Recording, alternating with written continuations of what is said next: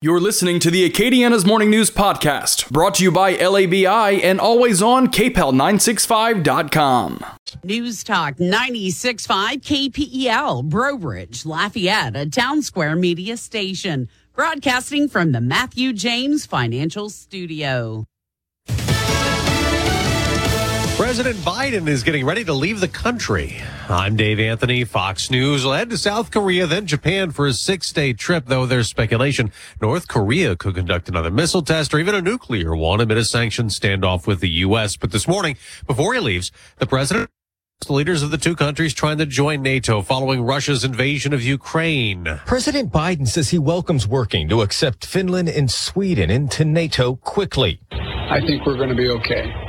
Turkey, a longtime NATO member nation, has expressed objections with the expansion. All 30 NATO members must agree on adding countries to the alliance. The president's national security advisor, Jake Sullivan, believes those concerns can be solved. Fox's Jared Halpern, the president's invoked the Defense Production Act to deal with a baby formula shortage to speed up manufacturing at facilities still open after a recall shut down an Abbott facility months ago. To ensure that manufacturers have the necessary ingredients to make safe healthy infant formula here at home. He's also ex- expediting more formula imports from overseas. The white 18 year old accused of targeting black shoppers in Saturday's supermarket massacre as a court date today in Buffalo, New York. Just 30 minutes before the deadliest mass shooting in Buffalo's history, the accused gunman shared his plans online, inviting a small group of people into a chat room on the messaging app Discord. 18 year old Peyton Gendron described in detail his plans to murder as many black people as possible.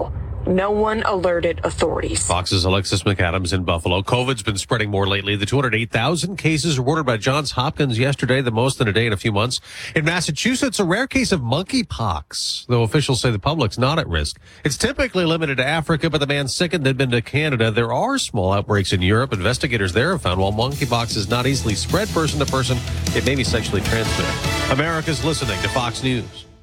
I tend to second guess dinners with friends because they're often interrupted by diarrhea, gas, bloating, stomach pain, or oily stools. It turns out I have EPI, or exocrine pancreatic insufficiency, which means I'm missing the enzymes needed to digest food. My doctor prescribed Creon, pancrelipase, an oral prescription medication that replaces pancreatic digestive enzymes. Creon treats EPI due to cystic fibrosis, chronic pancreatitis, pancreatectomy, or other conditions. Creon may increase your chance of fibrosing colonopathy, a rare bowel disorder. Tell your doctor if you have a history of intestinal blockage or scarring or thickening of your bowel wall, if you're allergic to pork, or if you have gout, kidney problems, or worsening of painful swollen joints. Call your doctor if you have any unusual or severe gastrointestinal symptoms or allergic reactions. Take Creon as directed by your doctor and always with food. Do not chew capsules as this may cause mouth irritation. Other side effects may include blood sugar changes, gas, dizziness, sore throat, and cough. These are not all the side effects of Creon. Creon is the number one prescribed EPI treatment. Ask your doctor about Creon for EPI and visit Creon.com or call 800 633 9110 to learn more. That's C R E O N.com. President Biden hopes to undo another Trump era policy next week. Title 42, which was used to block some migrants from entering the U.S. illegally out of COVID concerns. If that happens, Republicans warn that'll lead to an even bigger illegal immigrant surge at the border. So a city in Texas is getting ready. El Paso City Council planning to vote next week to enact a state of emergency that would allow the West Texas city to receive federal and state funding to address the border crisis. More than 234,000 migrant encounters in April. It's predicted as many as 18,000 migrants a day could come once Title 42 is lifted. Several attorneys general have filed suit seeking to delay the lifting, and a federal judge is expected to rule this week. Sue Guzman, Fox News. Gas prices pumped up again today, another two cents. AAA's national average for regular now almost 4.59 a gallon, a record high for a tenth day in a row. And in some states out west, like Washington, Oregon, Nevada, they're above five dollars a gallon. California, the only state above six dollars a gallon. Fox Business Network's Grady Tribble, analyst at J.P. Morgan predict gas could average six bucks a gallon nationwide this summer. On Wall Street, stocks could could drop yet again as markets fall overseas.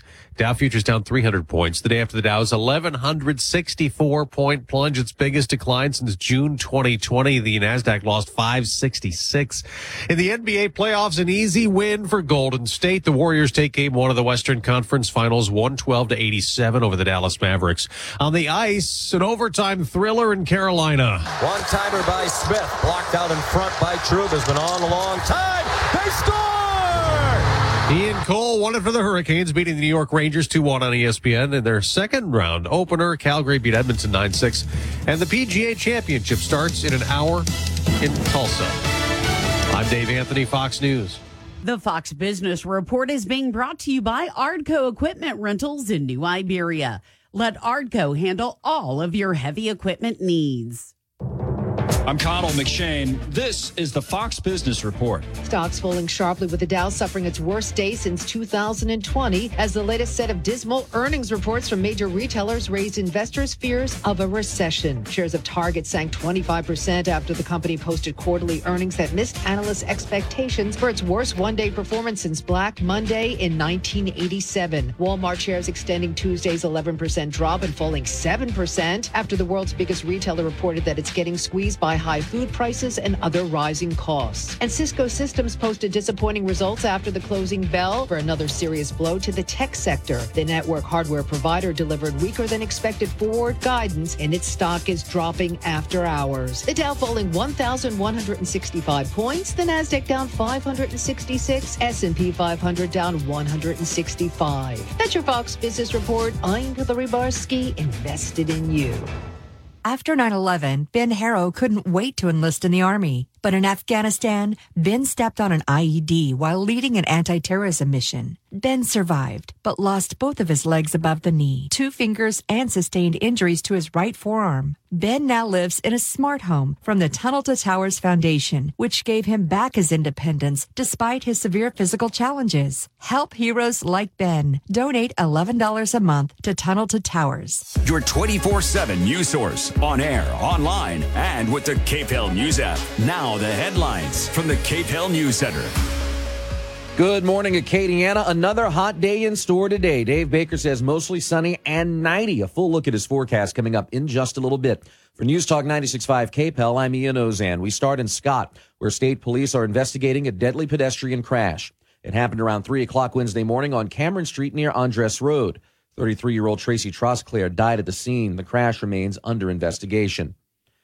In Carencro, a domestic dispute leads to a deadly shooting. It happened around 8 o'clock last night on Satine Royale Circle. The names of the deceased and the shooter have not been released. The case remains under investigation. The city of Youngsville is tightening its home building code. This after several residents filed a class action lawsuit against contractor D.R. Horton. Mayor Ken Ritter says the new ordinance will ensure new homes are built with more stable materials. In St. Landry Parish, a soldier who died during World War II will be laid to rest this weekend. Army Private Hilary Swallow died during the Battle of Guadalcanal in 1943. His remains recently were identified. Private Swallow's remains arrived in Louisiana on Tuesday. Funeral services will be held Saturday morning at Sibille Funeral Home in Opelousas. Visitation starts at 8:30. The funeral begins at 11.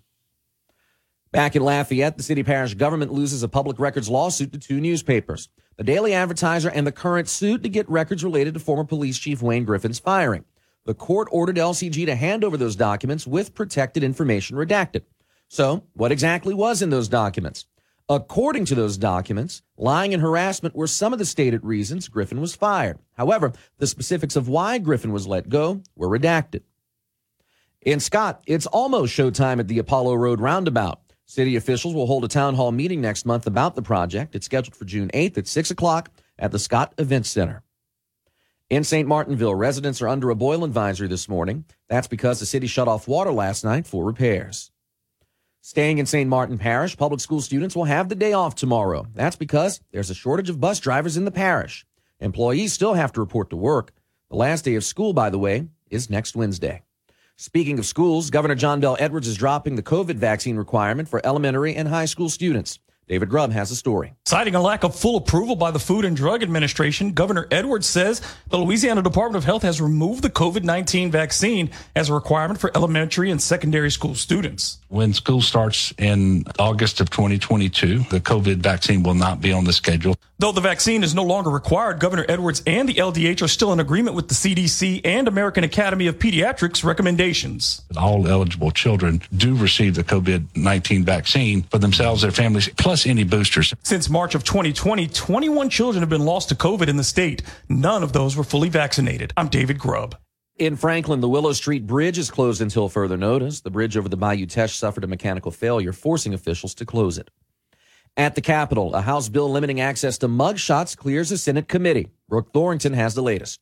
Once these mugshots are released, it's literally a digital scarlet letter that follows you around for the rest of your life. New Orleans Representative Royce Duplessis's bill was amended in the Senate to allow for the release of a photo if an individual is charged with a violent crime. The bill already allows booking photos to be public upon conviction or the person is considered a fugitive when you weigh the benefit of mugshots being considered public records, I think it's outweighed by the potential harm it can cause to someone's reputation. The bill now advances to the Senate. I'm Brooke Thorington. Meanwhile, a Senate bill that would set up a tiered risk assessment system to evaluate and house juvenile offenders is headed to the full House. Kevin Gallagher has the details. Central Louisiana Senator Heather Cloud says violent behavior among youthful offenders is rising quickly. Juvenile on juvenile violence, juvenile on guard violence, and escapes that have really hindered the community. Under her bill, every youth arrested would be evaluated for their risk to themselves and to others. Taking into consideration of their needs holistically, including medical, educational, and psychological. The House Criminal Justice Committee approved the bill, sending it to the full House for debate and what could be final passage. I'm Kevin Gallagher. In sports, the Louisiana Raging Cajuns baseball team opens its final regular season series tonight against Little Rock. First pitch at Tigue Moore Field is scheduled for 6 o'clock. The Cajuns need a big weekend and a strong showing in the Sun Belt tournament to reach the NCAA tournament. Head coach Matt Deggs says he and the team have been here before. He says they'll adapt to the matchups. Well, I think experience. You know, we've been in this situation many times and been a part of teams that have bailed themselves out uh, via the tournament, and so uh, there's a there's a track record there. But you've got to, we've got to go out and make plays and pitches and uh, get it done in big at bats. Uh, we have you know seven or eight guys that we've gone to a lot, and we're going to have to use them judiciously, if you will, uh, to get through something like this, unless we just bang our way through it, which you can do. I mean, we've done. But going through the league, it's going to be a grinder. Again, game one of that series against Little Rock tonight at 6 o'clock. Game two tomorrow at 6. Game three Saturday at 4 o'clock.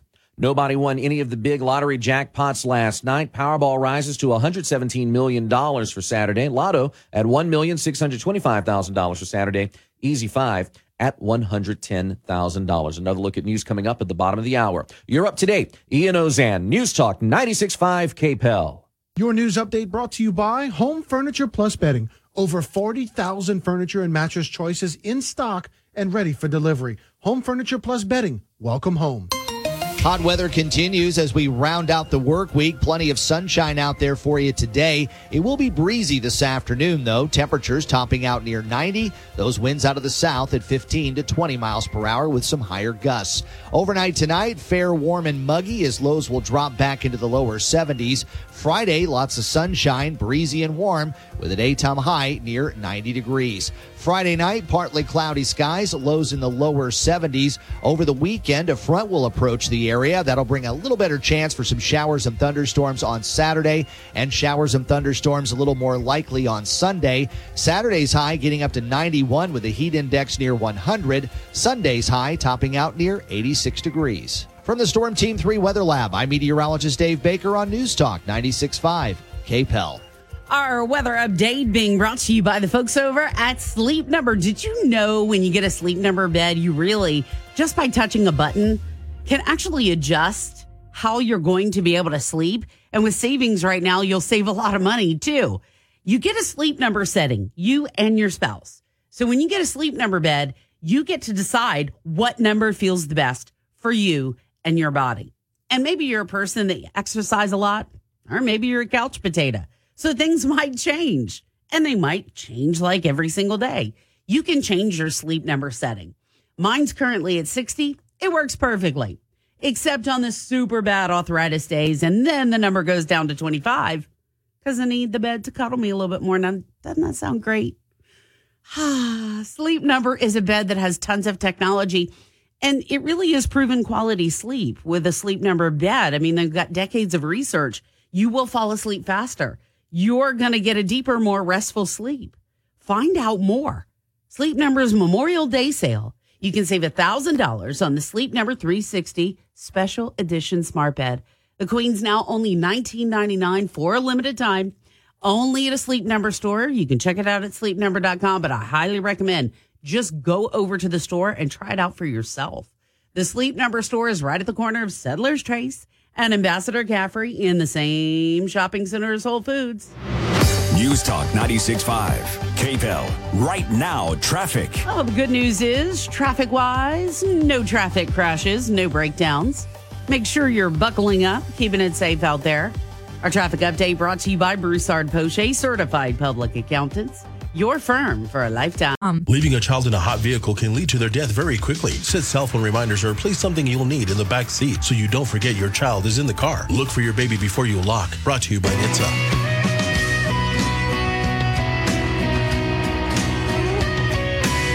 It's coming up now in 718 on Acadiana's Morning News. Good morning, Acadiana. Thursday morning is here.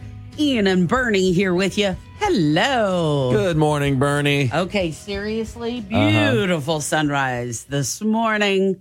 Man. That's one of the beautiful things about this time of year with the sun coming up. Since we're in the middle of summer and it comes up at about 618, the, the little bit of cloud cover, the trees that uh, are in front with the sunrise in the distance. There's nothing like a South Louisiana sunrise this time of year. Oh, it is so true. And I'll tell you, I was reading, uh, one of our colleagues was writing a story about Saharan dust again. Mm-hmm. Yes. And so said that will, you know, contribute a little bit more over the summer months to us experiencing even more beautiful sunrises yes, and sunsets. Yes. Those beautiful colors of Saharan dust yes. brings. Now, my hope is the mm. Saharan dust also brings enough uh, cover to uh, cool us off a little bit. Wouldn't that part be nice? That would be lovely. Oh. High of 90 again today. Heat indices, I don't know if they'll reach triple digits, but they'll try to get close to it again.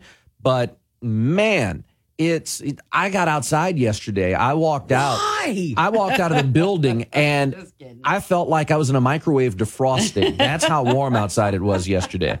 Okay, now look, people, you got to get out of your house today between 9 and 11 because Ian and I get to go over to Shannon Hardware. Yeah. They're at 101 Nolan Road in Broussard. They're celebrating 150 years in business.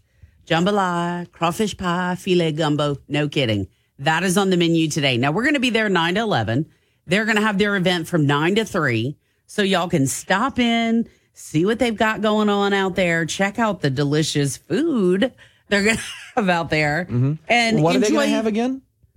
Uh, jambalaya, crawfish pies, and filet gumbo. No son, joke. Son of a gun, going to have yes. some fun on the bayou. Absolutely. They really seriously, that's what they're serving today. Yeah, so you just gotta love that. You will, and not only that, the big old wrenches. Okay, I don't know what it is about those things. I guess because I've never had to use anything like that. I've never worked offshore.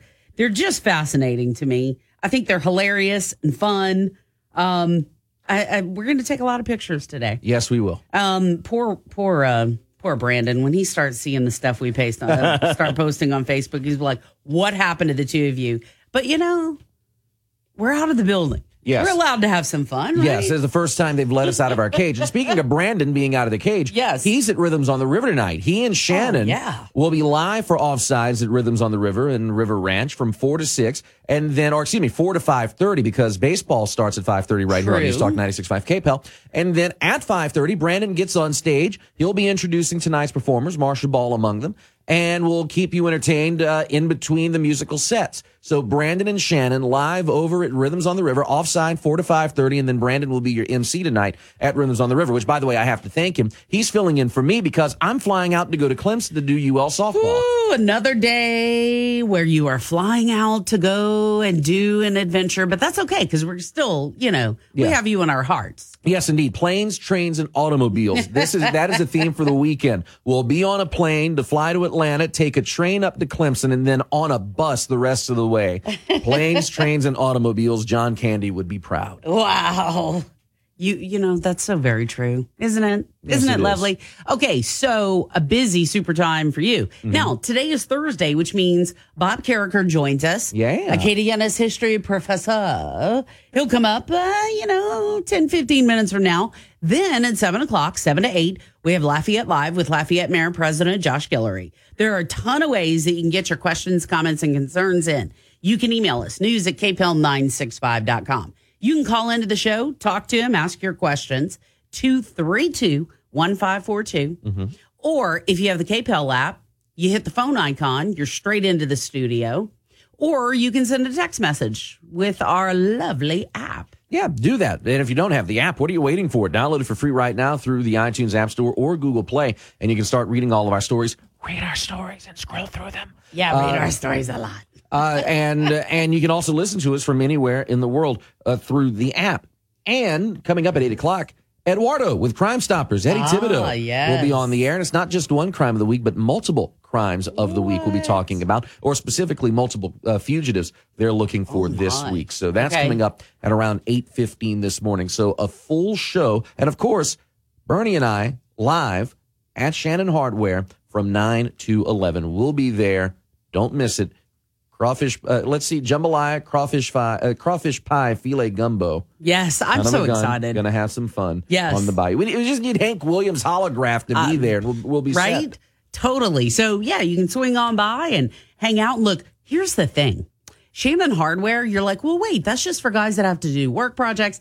It's for every dad you've ever known. Uh-huh. There are all kinds of Milwaukee products. Like they have these great radios that you can actually take anywhere with you that are industrial radios. So, oops, what if it falls off the back of the truck while your dad's painting at home? No big deal. You just pick it right back up. It's that durable. Put it right back on the bed of the truck. Mm-hmm. Okay. Tons of gift ideas for dad at Shannon Hardware. So you might as well come over today, get something great. Or if you're the dad and you're like, I don't want another tie this year, you can come and get your own Father's Day gift. Well, that's the beautiful thing. Nobody has to know. But here's the thing: I've always wondered if you want a Father's Day gift, why Yeah. would you want something that would require you to do more work?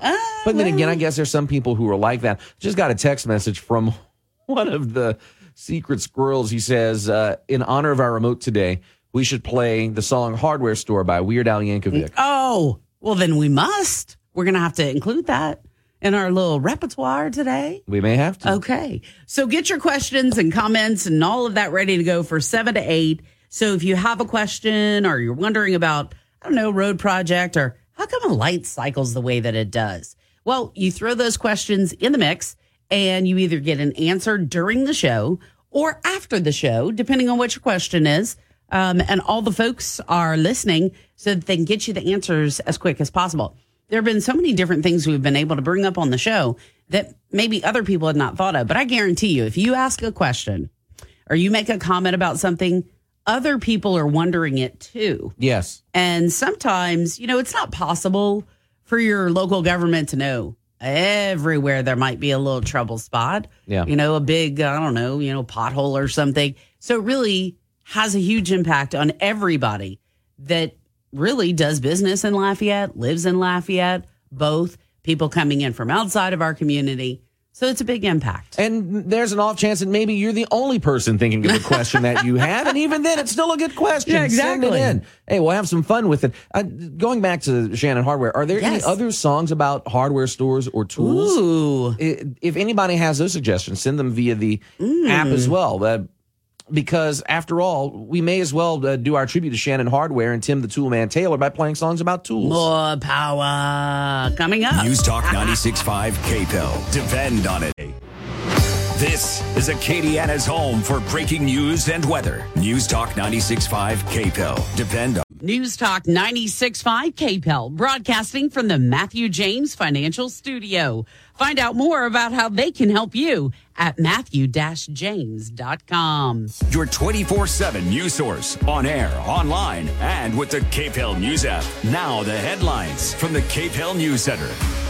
It is 6:30 in the morning, going on 6:31. A beautiful sunrise over the KPEL studio right now. As a beautiful day is in store, a beautiful but hot day. Daniel, or Dave Baker rather says mostly sunny and 90 degrees right now. It's 74 degrees and partly cloudy at the Lafayette Regional Airport. 73 on the back porch at KPEL. I'm Ian Auzenne. Here are the headlines. We start in Scott. State police are investigating a deadly pedestrian crash happened around 3 o'clock Wednesday morning on Cameron Street near Andres Road. 33 year old Tracy Trosclair died at the scene. The crash remains under investigation. In Carencro, domestic dispute leads to a deadly shooting. Happened around 8 o'clock last night on Satine Royal Circle. The names of the deceased and the shooter have not been released. The case remains under investigation.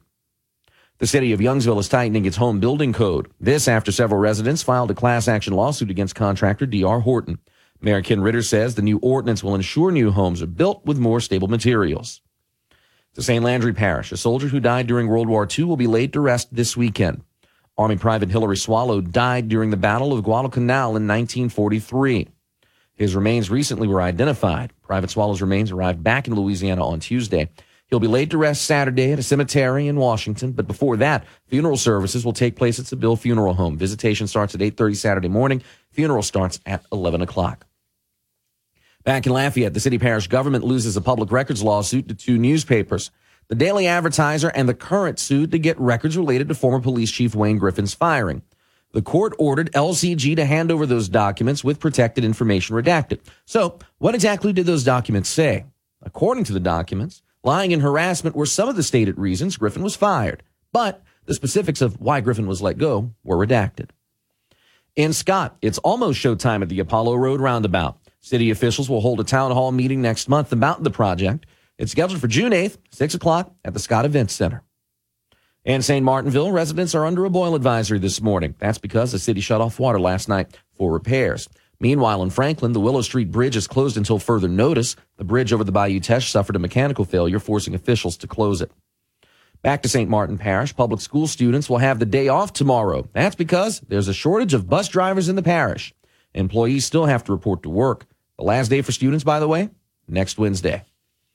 Governor John Bell Edwards is dropping the COVID vaccine requirement for elementary and high school students. David Grubb has that story. Citing a lack of full approval by the Food and Drug Administration, Governor Edwards says the Louisiana Department of Health has removed the COVID 19 vaccine as a requirement for elementary and secondary school students. When school starts in August of 2022, the COVID vaccine will not be on the schedule. Though the vaccine is no longer required, Governor Edwards and the LDH are still in agreement with the CDC and American Academy of Pediatrics recommendations. All eligible children do receive the COVID 19 vaccine for themselves, their families, plus any boosters. Since March of 2020, 21 children have been lost to COVID in the state. None of those were fully vaccinated. I'm David Grubb. At the Capitol, a House bill limiting access to mugshots clears a Senate committee. Brooke Thorington has the latest. Once these mugshots are released, it's literally a digital scarlet letter that follows you around for the rest of your life. New Orleans Representative Royce Duplessis's bill was amended in the Senate to allow for the release of a photo if an individual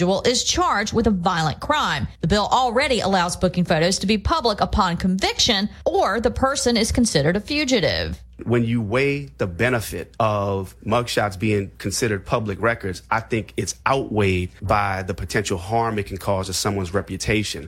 The bill now advances to the Senate. I'm Brooke Thorington. Meanwhile, a Senate bill that would set up a tiered risk assessment system to evaluate and house juvenile offenders is headed to the full House. Kevin Gallagher has the details. Central Louisiana Senator Heather Cloud says violent behavior among youthful offenders is rising quickly. Juvenile on juvenile violence, juvenile on guard violence, and escapes that have really hindered the community. Under her bill, every youth arrested would be evaluated for their risk to themselves and to others. Taking into consideration of their needs holistically, including medical, educational, and psychological. The House Criminal Justice Committee approved the bill, sending it to the full House for debate and what could be final passage. I'm Kevin Gallagher. In sports, the Louisiana Raging Cajuns baseball team opens its final regular season series tonight against Little Rock. First pitch at Tigue Moore Field, scheduled for 6 o'clock. The Cajuns need a big weekend and a strong showing in the Sun Belt tournament to reach the NCAA tournament. Head coach Matt Deggs says he and the team have been here before. He says they'll adapt to matchups. Well, I think experience. You know, we've been in this situation many times and been a part of teams that have bailed themselves out uh, via the tournament. And so uh, there's a there's a track record there. but you've got to, we've got to go out and make plays and pitches and uh, get it done in big at bats. Uh, we have you know seven or eight guys that we've gone to a lot, and we're going to have to use them judiciously, if you will, uh, to get through something like this, unless we just bang our way through it, which you can do. I mean, we've done, but going through the league, it's going to be a grinder. Nobody won the big Powerball jackpot last night. It rises to $117 million. Somebody in Ohio won 2 million, though, had the five white balls in the mega plier. Here in Louisiana, most anybody won was 300 bucks. Lotto jackpot rises to 1,625,000. Those of you who like fractions, that's one and five eighths million dollars. Six people hit five of the six numbers last night. They won a little more than $1,600. Easy five jackpot goes up to $110,000 for Saturday. 26 people hit four or five. They all won $100. Let's go to the mailbag here. Uh, some Winging It Wednesday comments that we Oh. missed yesterday. Uh, actually, one from last week that we missed. Paula, uh, R.E., the last question we asked uh, to Jacob and Mark last week was paper or plastic? Yeah. And Paula said, neither. Bamboo is renewable. Try bamboo toilet paper and paper towels. Less tree Ah. killing. I've never thought of that. Never, I didn't realize that was a thing. Well, maybe, okay. My question is, is it softer? If it is, I'm willing to give it a shot. Or let me rephrase it. Is it better than one ply? If it is, we'll give it a shot. Now back to yesterday's Winging It Wednesday. Papa checked in. Uh-huh. It's not just about, and by the way, yesterday we were talking about, uh, we were talking about oil and Keystone and all that jazz.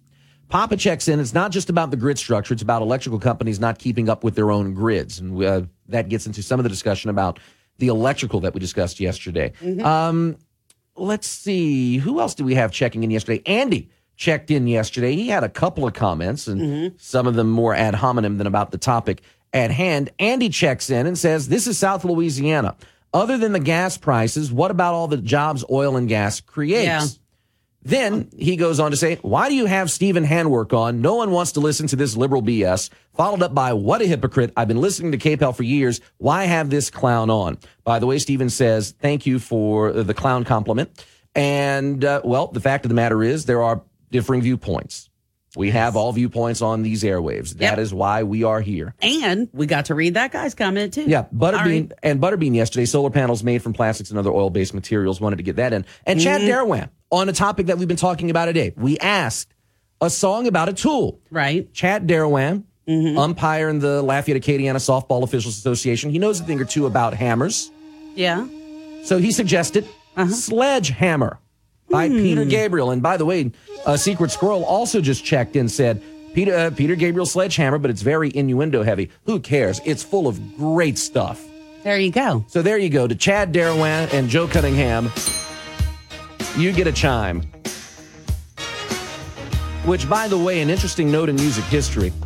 Genesis had only one number one hit. Uh, Do you know what it was?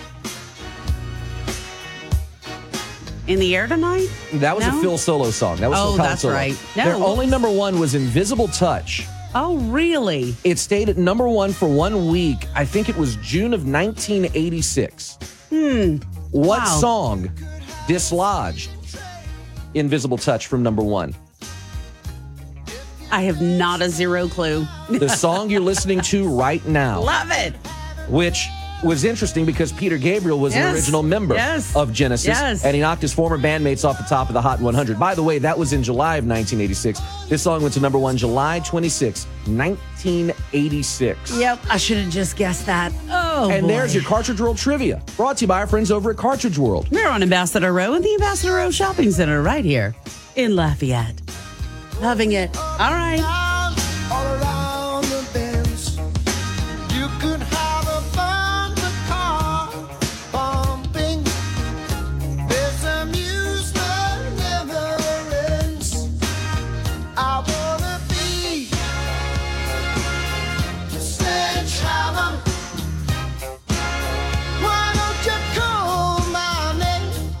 News update is brought to you by Home Furniture Plus Bedding. They have over 40,000 furniture and mattress choices in stock. Take a look at homefurn.com.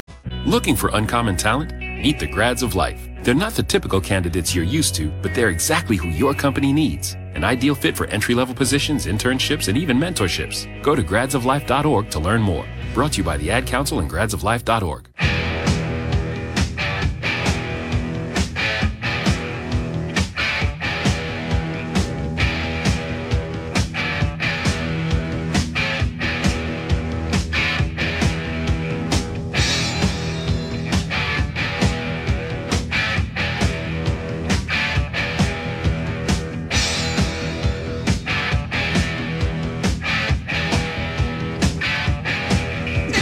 coming up now 643 on Acadiana's Morning News. I have cracked up Bob Carriker. You, you've cracked me up, but I'm I'm also God. I mean, I'm I'm having a good morning, and then Ian tells me that I look like I've just murdered somebody, and starts and starts telling me how I sort of sort of project Hannibal Lecter.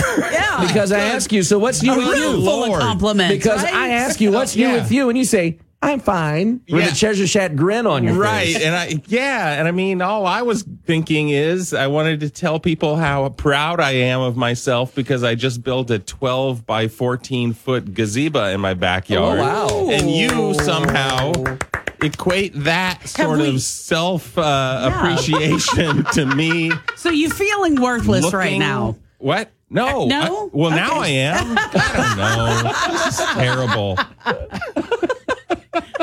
Welcome to our world, Bob. but no, you're beautiful and wonderful. And Yeah, yeah, I don't know. I don't know. You're the man who gave us the bee All truck. right, that all right. absolves you of anything. All right, right. Sister Assunta. I'm sure I'm living up to your potential. or not.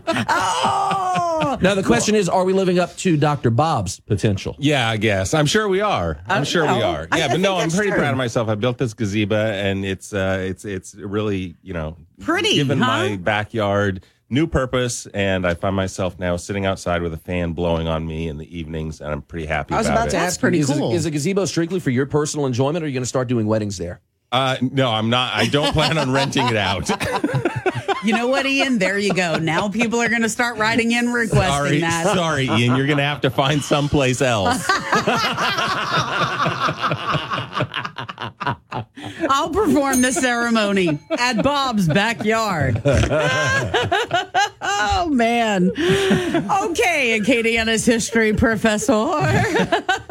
what do you have in store for us today? So today I'm going to do something that I don't think the radio is necessarily really, you know, mm-hmm. best for. well, we're gonna have to put our imaginations in Right, use. but it's going to be sh- some show and tell. Oh, boy. As well as a little history and some of my own personal connection to this history. ah, You ready tell for this? us. So yes. what I have, do you know what this is? It's a Yeah, film it's a little canister. It's a film little canister. film canister. Mhm. And in this little film canister, Is I have, you can see what I have in my little film canister. Mount St. Helens. Right. Mount St. Wow, Helens May ash 18th, 1980. from May 18th, 1980. Wow. That's our moment in history this week? Yeah, right. That's our moment in history this week. Great. It is the eruption of Mount St. Helens. And my, so I'm originally from Spokane, Washington, Mm-hmm. uh, which is in eastern Washington. And Mount St. Helens is, was, is this active volcano mountain um, in western Washington. So on the coast that full on exploded in 1980 and and there are people who still remember it today I love e- this. across the country because it was this just m- Huge news story. event. Yeah. May I Absolutely. look inside? Is yeah, this yeah, hazardous yeah. to my health or no? Yeah, well, it probably is, but look, I That's made okay. it, so It's fun you should, time. You should be fine. Bob's Yeah, well, here. Why take life too seriously? We're not making out alive anyway. Oh, wow. You can do whatever you want with it. Uh, Wow. I mean, yeah, no, check it out. You can see how powdery it is and how fine it really is. Mm, is it now? So, It looks like Nesquik. That's what it Re- looks like. uh, let me see. yeah, yeah. When you're done gray- looking. When you're done. Just gray be, be careful Nesquik. because Yep, it's not yep. fully closed. Okay. Wow. And okay, you let's kind of see. have to appreciate. I wish people Yes. could appreciate the ridiculous childly scrawling on the tape that How- indicates what's in my Yeah. little film canister. How old were you then? So I guess I was about 11 years old. That's awesome. and uh, so right, so I lived in Spokane, Washington, and this mountain exploded. It actually blew. And this is hard to believe, but it blew 1,700 feet, 1,700 feet off of the mountain. So the mountain used to be uh, one of the tallest in the state, and then it literally shrunk because 1,700 feet of it was gone. So Wow. it's, it, it's not inconsequential. How far from Mount St. Helens were you in Spokane? So I guess I, I mean it's probably 200, 300 miles, 275 miles. That's a good question. I'd have to I have to see. I think of it in terms of driving as the crow Sure. flies, maybe 250, 275 miles, something like that. That's really neat. And and so so it's it's it's Sunday. It's a Sunday. and my family had gone out for a picnic. We freak my my father would frequently drive us out into the woods for a picnic on the weekends. Not Uh-huh. every weekend, but we had done this on Sunday. We'd gone to mass and then uh, driven out into the mountains of North Idaho. Probably went to Lake Oreille, this beautiful lake, and had a picnic.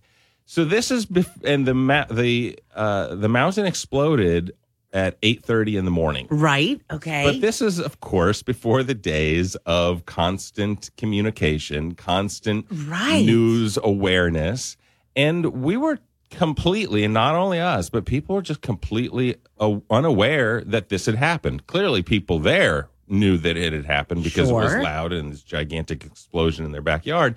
But 275 miles away, we're going on with our daily lives. And unless you actually happen to be listening to the news radio on Sunday, you, You didn't don't- know, you don't get it. So that I'm sure there are news reports coming on the TV, but again, people aren't watching the TV on Sunday. No. So for the most part, we're all completely clueless.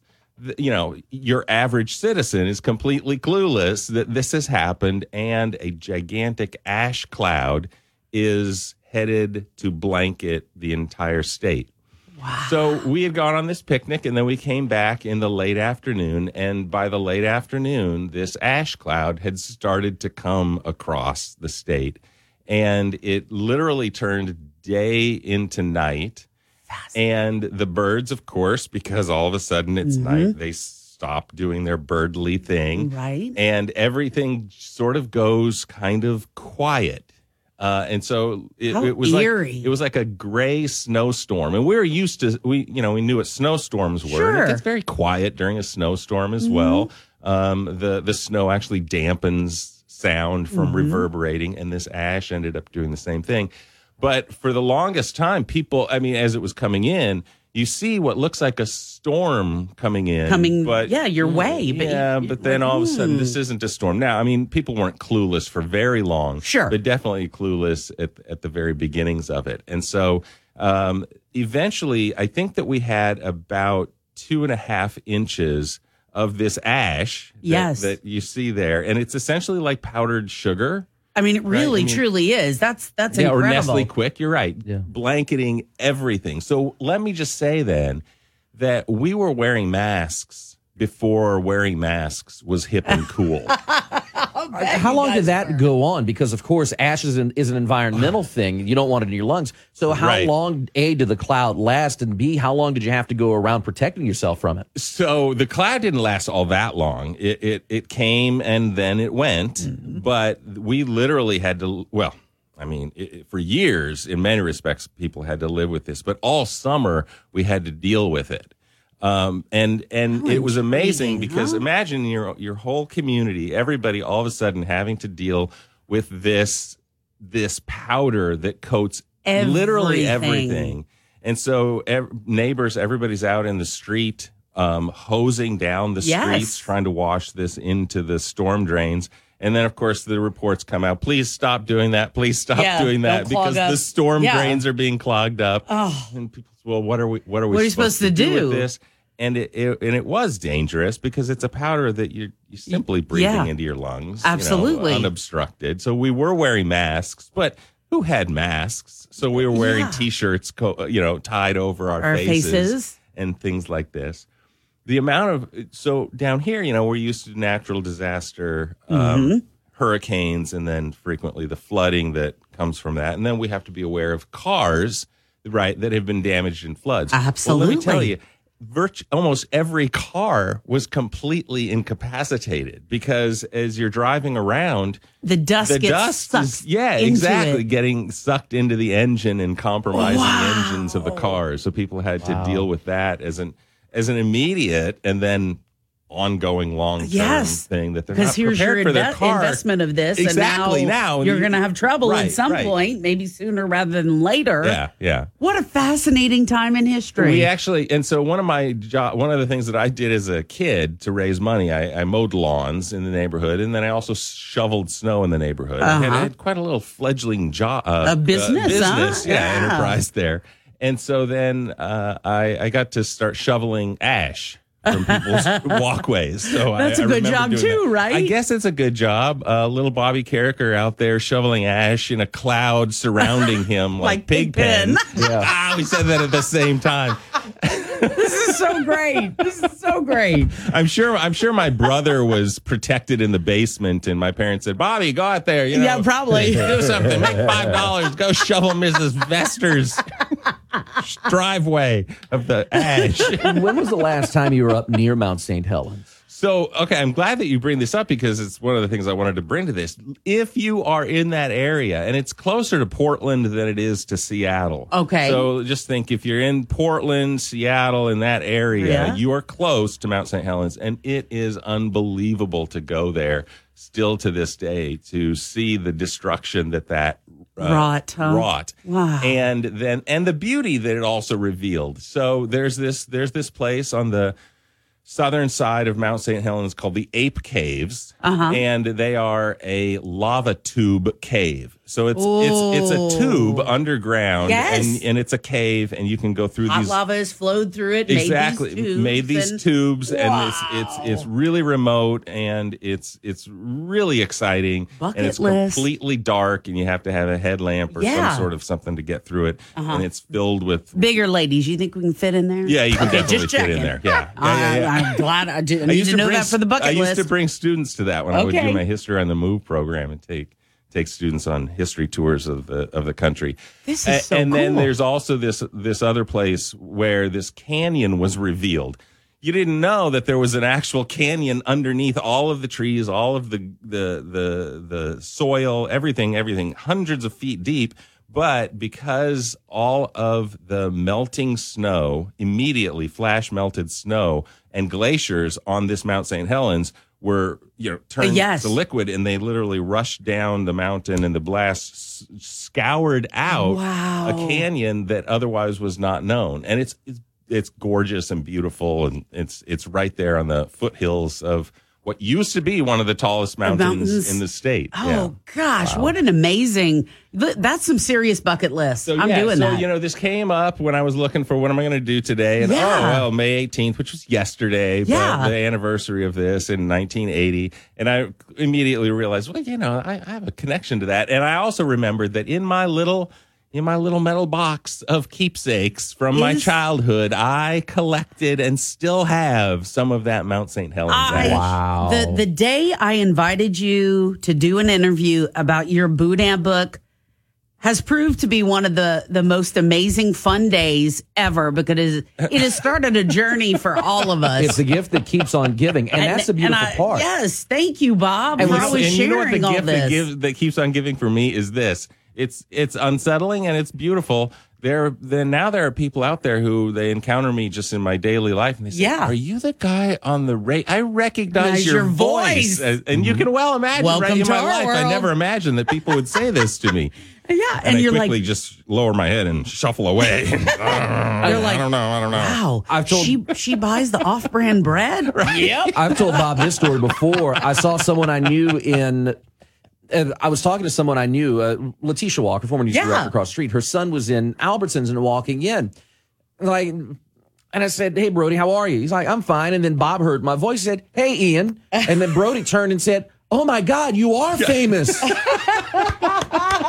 so thank you, Bob, Yeah, for validating I'm me not- in that I'm one not moment. Really sure what that says about Brody, but That's adorable. No, it says we're Lafayette oh. famous. That's what we are, and that's, That's a, right. that is a mantle I'm glad to sit on. Bob Carriker, Acadiana's history professor. thank you very Thank much. Thank you, sir, Thank you. And for now I'm- another great segment. Thank you. And now I'm headed home to drive Yes. my children to school because they forgot to set their alarm. Oh, I know. But you know what? I'm actually mm-hmm. I'm, I'm realizing this is not going to be happening much more ever at all, and so I'm kind of embracing it. I think Good. you should. Yeah. I think you should. It's coming up now on 658 on Acadiana's Morning News. Ah, what a great day already. The Fox Business Report is brought to you by Gulf Coast Bank, your local community bank. Whether your financial needs are for an individual, a business, or for the whole family, Gulf Coast Bank has the knowledge and products to serve you best. With nine convenient locations throughout Acadiana, you're never far from a friendly Gulf Coast Bank associate. I'm Connell McShane. This is the Fox Business Report. The stock slump that resulted in the worst sell off since 2020 is attributed to growing worries of an economic slowdown. Both Target and Walmart reported a disappointing quarter, saying higher costs ate into their profits. However, there are more signs today that people are spending their money on travel. European discount airline EasyJet says bookings in the past 10 weeks are stronger than the same period in 2019. British Airways parent company International Consolidated Airlines Group is ordering 50 Boeing 737 MAX jets and has options to buy another 100. Shareholders have now voted against rich executive pay packages at about two dozen major U.S. companies. The median pay last year more than $14.5 million. That's your Fox Business Report. I'm Jenny Cosola, invested in you. After 9 11, Ben Harrow couldn't wait to enlist in the Army. But in Afghanistan, Ben stepped on an IED while leading an anti terrorism mission. Ben survived, but lost both of his legs above the knee, two fingers, and sustained injuries to his right forearm. Ben now lives in a smart home from the Tunnel to Towers Foundation, which gave him back his independence despite his severe physical challenges. Help heroes like Ben. Donate $11 a month to Tunnel to Towers at t2t.org. News Talk 96.5 KPEL, Breaux Bridge, Lafayette, a Townsquare Media station, broadcasting from the Matthew James Financial Studio. A focus on foreign policy. I'm Dave Anthony, Fox News. President Biden will take off today for Asia, going first to South Korea, where there's concern about all the recent North Korean missile tests. We are preparing for all contingencies, including the possibility uh, that such a provocation would occur while we are in Korea or in Japan. National Security Advisor Jake Sullivan, who's also prepping the president for a meeting this morning before that trip with the presidents of Finland and Sweden, countries who've applied to join NATO. The three leaders will also have the chance to compare notes on our united efforts to support Ukraine and its defense against Russia's brutal invasion. Now, the U.S. Embassy in Kiev has reopened months after Americans left ahead of the invasion as a Russian soldier pleads guilty to war crimes, murdering a Ukrainian civilian. And that guilty plea could very well complicate the fate of Ukrainian soldiers who are now surrendering at that steel plant in Mariupol. After a long battle in that nearly destroyed city. Many of them are with the Azov brigades, which Russia claims are far right, far right extremists and Nazis. Russia claims those fighters have committed war crimes. Ukraine has attempted to broker a prisoner exchange, but the surrendering fighters are being held in pretrial detention. Fox's Mike Tobin in Lviv. The accused white gunman in the Buffalo supermarket massacre of 10 mostly black shoppers has a court hearing next hour. New York State Attorney General Letitia James says her office will investigate social media outlets that had a part in spreading the Buffalo gunman's manifesto and allowing the killing of Buffalo residents to be streamed. In a statement, James said her hope is to shine a spotlight on their participation not letting it go without consequence. Fox's Gernal Scott, a gunman's on the run after last night's shooting at Middle Tennessee State University right after a high school graduation on the campus. One person killed, another critically injured. We've all woken up to another record at the gas pump. Regulars up two more cents. AAA's national average now just shy of 4.59 a gallon. America's listening to Fox News. I tend to second guess dinners with friends because they're often interrupted by diarrhea, gas, bloating, stomach pain, or oily stools. It turns out I have EPI, or exocrine pancreatic insufficiency, which means I'm missing the enzymes needed to digest food. My doctor prescribed Creon, pancrelipase, an oral prescription medication that replaces pancreatic digestive enzymes. Creon treats EPI due to cystic fibrosis, chronic pancreatitis, pancreatectomy, or other conditions. Creon may increase your chance of fibrosing colonopathy, a rare bowel disorder. Tell your doctor if you have a history of intestinal blockage or scarring or thickening of your bowel wall, if you're allergic to pork, or if you have gout, kidney problems, or worsening of painful swollen joints. Call your doctor if you have any unusual or severe gastrointestinal symptoms or allergic reactions. Take Creon as directed by your doctor and always with food. Do not chew capsules as this may cause mouth irritation. Other side effects may include blood sugar changes, gas, dizziness, sore throat, and cough. These are not all the side effects of Creon. Creon is the number one prescribed EPI treatment. Ask your doctor about Creon for EPI and visit Creon.com or call 800 633 9110 to learn more. That's C R E O N.com. Well, parents go out searching for more baby formula today, which isn't easy with some store shelves empty. There's a new effort to boost manufacturing, trying to ease the shortage. President Biden says invoking the Defense Production Act means formula manufacturers will receive the ingredients to make formula before other customers do. He also announced what he calls Operation Fly Formula. I've directed the Department of Defense and the Department of Health and Human Services to send aircraft, planes overseas to pick up infant formula that meets U.S. health and safety standards. The formula shortage got significantly worse in February when Abbott Labs shut down a major production facility after four infants got sick and two died. They'd been fed formula produced by Abbott. While the FDA said a deadly bacteria was found at the lab, Abbott says there's no evidence their formula is what sickened the babies. Jessica Rosenthal, Fox News. On Wall Street, stocks could keep falling. Dow futures down more than 200 the day after an 1,146 point plunge. Golf's second major tournament just about now teeing off in Tulsa, Oklahoma, the PGA Championship. Tiger Woods starts his round next hour. Last year's winner, Phil Mickelson, not playing this year. In the NBA playoffs, Golden State strikes first at home. They trap him here, throws it blindly, and gets it back for a triple. Oh, he hit it again! Call courtesy of TNT. Steph Curry sinks the three pointer and delivers a little dance after to the sold out crowd at Chase Center. Steph with a double double, 21 points and 12 rebounds as the Golden State Warriors romp the Dallas Mavericks Wednesday 112 to 87 and take game one of the Western Conference Finals. Jordan Poole providing 19 points off the bench for the Dubs and Steve Kerr's return to the sideline after missing three games due to COVID-19 protocols. Game two for the Warriors and Mavs coming up on Friday. Matt Napolitano, Fox News. In hockey's playoffs, Carolina beat the New York Rangers in overtime two to one. Calgary topped Edmonton nine to six in second round NHL opening games. I'm Dave Anthony. This is Fox News. Your 24 7 news source on air, online, and with the KPEL News app. Now, the headlines from the KPEL News Center. It's 7.08 in the morning, 74 and sunny at the KPEL studios. Dave Baker says mostly sunny today and a high of 90. Heat indices approaching the upper 90s. A full look at the forecast in a few minutes. Here's a quick look at news. In Scott, state police are investigating a deadly pedestrian crash. It happened around 3 o'clock Wednesday morning on Cameron Street near Andres Road. 33 year old Tracy Trosclair died at the scene. The crash remains under investigation. In Carencro, domestic dispute leads to a deadly shooting. Happened around 8 o'clock last night on Satine Royal Circle. The names of the deceased and the shooter have not been released. The case remains under investigation. The city of Youngsville is tightening its home building code. This after several residents filed a class action lawsuit against contractor D.R. Horton. Mayor Ken Ritter says the new ordinance will ensure new homes are built with more stable materials. In St. Landry Parish, a soldier who died during World War II will be laid to rest this weekend. Army Private Hilary Swallow died during the Battle of Guadalcanal in 1943. His remains recently were identified. His funeral is set for Saturday morning. It's Sibille Funeral Home. Visitation starts at 8.30. The funeral at 11 o'clock. The Lafayette City Parish government loses a public records lawsuit to two newspapers. The Daily Advertiser and the Current sued to get records related to former police chief Wayne Griffin's firing. The court ordered LCG to hand over those documents with protected information redacted. So, what, did, what do the documents say?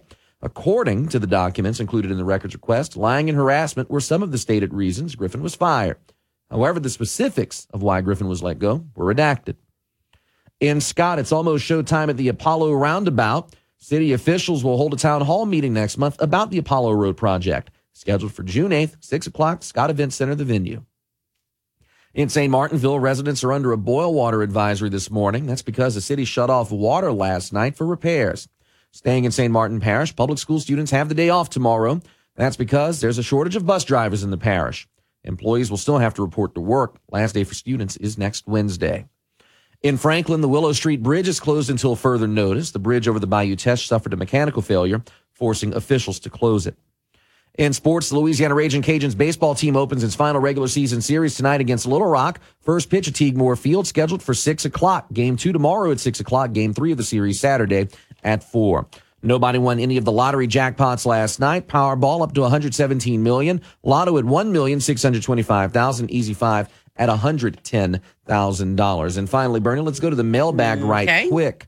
Um, let me go back. Hold on. We had somebody else who suggested. Oh, Butterbean suggested. Ah. Songs uh, pertaining to tools. How about something by MC Hammer? Ah, okay. We'll try to fit that in. Yes, that is uh, too legit. Too legit to quit. uh, and uh, here's a, another and finally a couple uh, interesting stories. Frontier Airlines giving new meaning to the Mile High Club. No, uh, not the not the act of making a baby happened, but the act of a baby popping out happened on a Frontier Airlines flight. Oh, Uh, we go to Florida for this story. Uh, Frontier Airlines said uh, one of their planes was on the way to Orlando when a passenger went into labor. Oh. Captain Chris Nye made the arrangements for the plane to be diverted to Pensacola. A flight attendant helped a woman give birth in the plane's back lavatory. Oh my! The flight attendant, by the way, Diana Giraldo, she deserves uh, some uh, credit for this. Captain Nye praised flight attendant Giraldo for being exemplary and calm during the stressful situation. Happy to report baby and mama are doing well, and apparently members of the cockpit crew took pictures with the child, who apparently had a full head of hair before they put the cap on. Um, and speaking of great catches, of course, a great catch when uh, when a baby pops out, but how about this one at an Arkansas baseball game? Now, when you're in the stands catching uh, uh, catching a foul ball or a home run ball, that's pretty normal, right? Okay, yeah. I mean that happens, right? But catching a raccoon, what? Kinky. we go to the University of Arkansas in Fayetteville. Grant Harmon was attending the Razorbacks game against Vanderbilt when a raccoon caused chaos in the stands between the seventh and the eighth innings. Someone grabbed a camera to catch the raccoon running across uh, the stands. Then the camera caught Harmon grabbing the raccoon by the scruff of the neck and carrying it out of the stadium. Now, the raccoon did bite Mr. Harmon, so he had to go to the hospital to get a rabies shot. But all in all, he's good. Raccoon's good.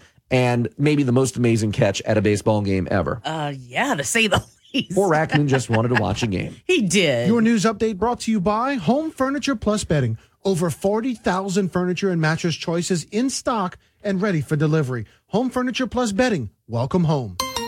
Hot weather continues as we round out the work week. Plenty of sunshine out there for you today. It will be breezy this afternoon, though. Temperatures topping out near 90. Those winds out of the south at 15 to 20 miles per hour with some higher gusts.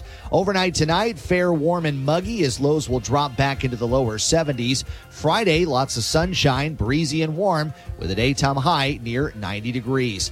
Friday night, partly cloudy skies, lows in the lower 70s. Over the weekend, a front will approach the area. That'll bring a little better chance for some showers and thunderstorms on Saturday, and showers and thunderstorms a little more likely on Sunday. Saturday's high getting up to 91 with a heat index near 100. Sunday's high topping out near 86 degrees. From the Storm Team 3 Weather Lab, I'm meteorologist Dave Baker on News Talk 96.5 KPEL. Our weather update brought to you by QC Kinetics. Okay, this is completely something new to our area. If you have terrible joint pain, your knees hurt, your ankles, your hips, all of the above, QC Kinetics is probably just exactly what you need. Why? It is the latest in precision medicine. This is about repairing the damaged tissue in your body to help relieve the pain. No drugs, no steroids, no downtime, no surgery. So if you've been hearing all of those things, you're tired of your arthritis, maybe it's just something where you've said, no, I can just live with it. Well, guess what? Other people don't. Emmitt Smith, for example, he's always raved about QC Kinetics. Well, now we've got QC Kinetics in our area. This is how your body learns to help itself. It's a natural treatment. Here's the number to call for QC Kinetics. They will give you a free consultation. 337 243 4222. 337 243 4222. That's 337 243 4222. This is about the body, what's in your body being used to help repair and restore damaged tissue. It's no drugs, no steroids, no surgery. QC Kinetics. Call them today. News Talk 96.5. KPEL. Right now, traffic. And we do have a couple of traffic hotspots. They're from a little bit ago. Let's see. Highway 90 at Southwood. That's Highway 90 at Southwood. Also, a report of a little fender bender on East Kaliste Saloom Road, right in the area of Hugh Wallace. That's East Kaliste Saloom Road, right in the area of Hugh Wallace. So make sure you're buckling up and keeping it safe out. Our salute to America brought to you by Jim Olivier's Home Improvement and Roofing, Louisiana. Oh, say, can you see by the dawn's early light what so proudly we hailed at the twilight? last gleaming, whose broad stripes and bright stars through the perilous fight, o'er the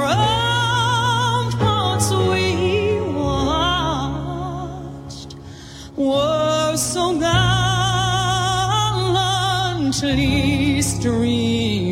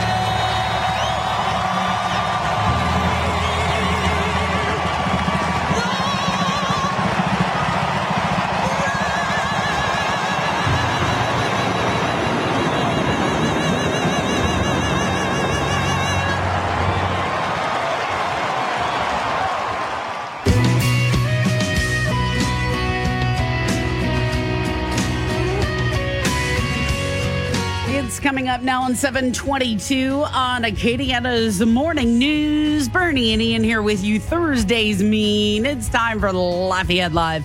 Lafayette Mayor President Josh Guillory joining us in studio. Good morning. Morning, Burn. Always love Thursday mornings. All right, so the this is the time when people can call in, ask questions, uh, have their questions answered. I mean, sometimes it happens before the show even ends, which that's pretty helpful and exciting. And when it. somebody asks a question, typically other people are thinking about it too. Okay, so we have uh, some thoughts from someone already who sent something in. This person said, I requested tree limbs to be removed from the speed limit sign on the right when heading north on Verot just past Camellia. It was quickly taken care of. Thank you. Um, I want to put my thoughts in regarding panhandlers. They have been reduced greatly. I was really made aware of that when I was in a different part of Louisiana for a day this week and saw panhandlers on every corner. So glad that's not us anymore. Thanks again for this as well. Um, there is one question this person has.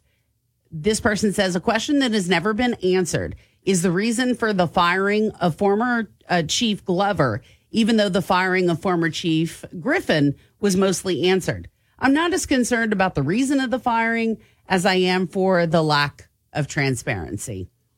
Hey, that's a fair question. Uh, for, do you have his name? Um, Yeah, it's actually Kim. Kim? Okay, or her, her name? Okay. Him or her? I've seen it both ways. So, Kim, however you identify. I appreciate you and thank you so much for the kind words. That was that. Look, we we take we take a lot of criticism time, sometimes. Sometimes we get a lot of uh, hard questions, and we appreciate the time that, that you take to give us a compliment. So thank you so much, and thank you for participating. Very fair question at the end.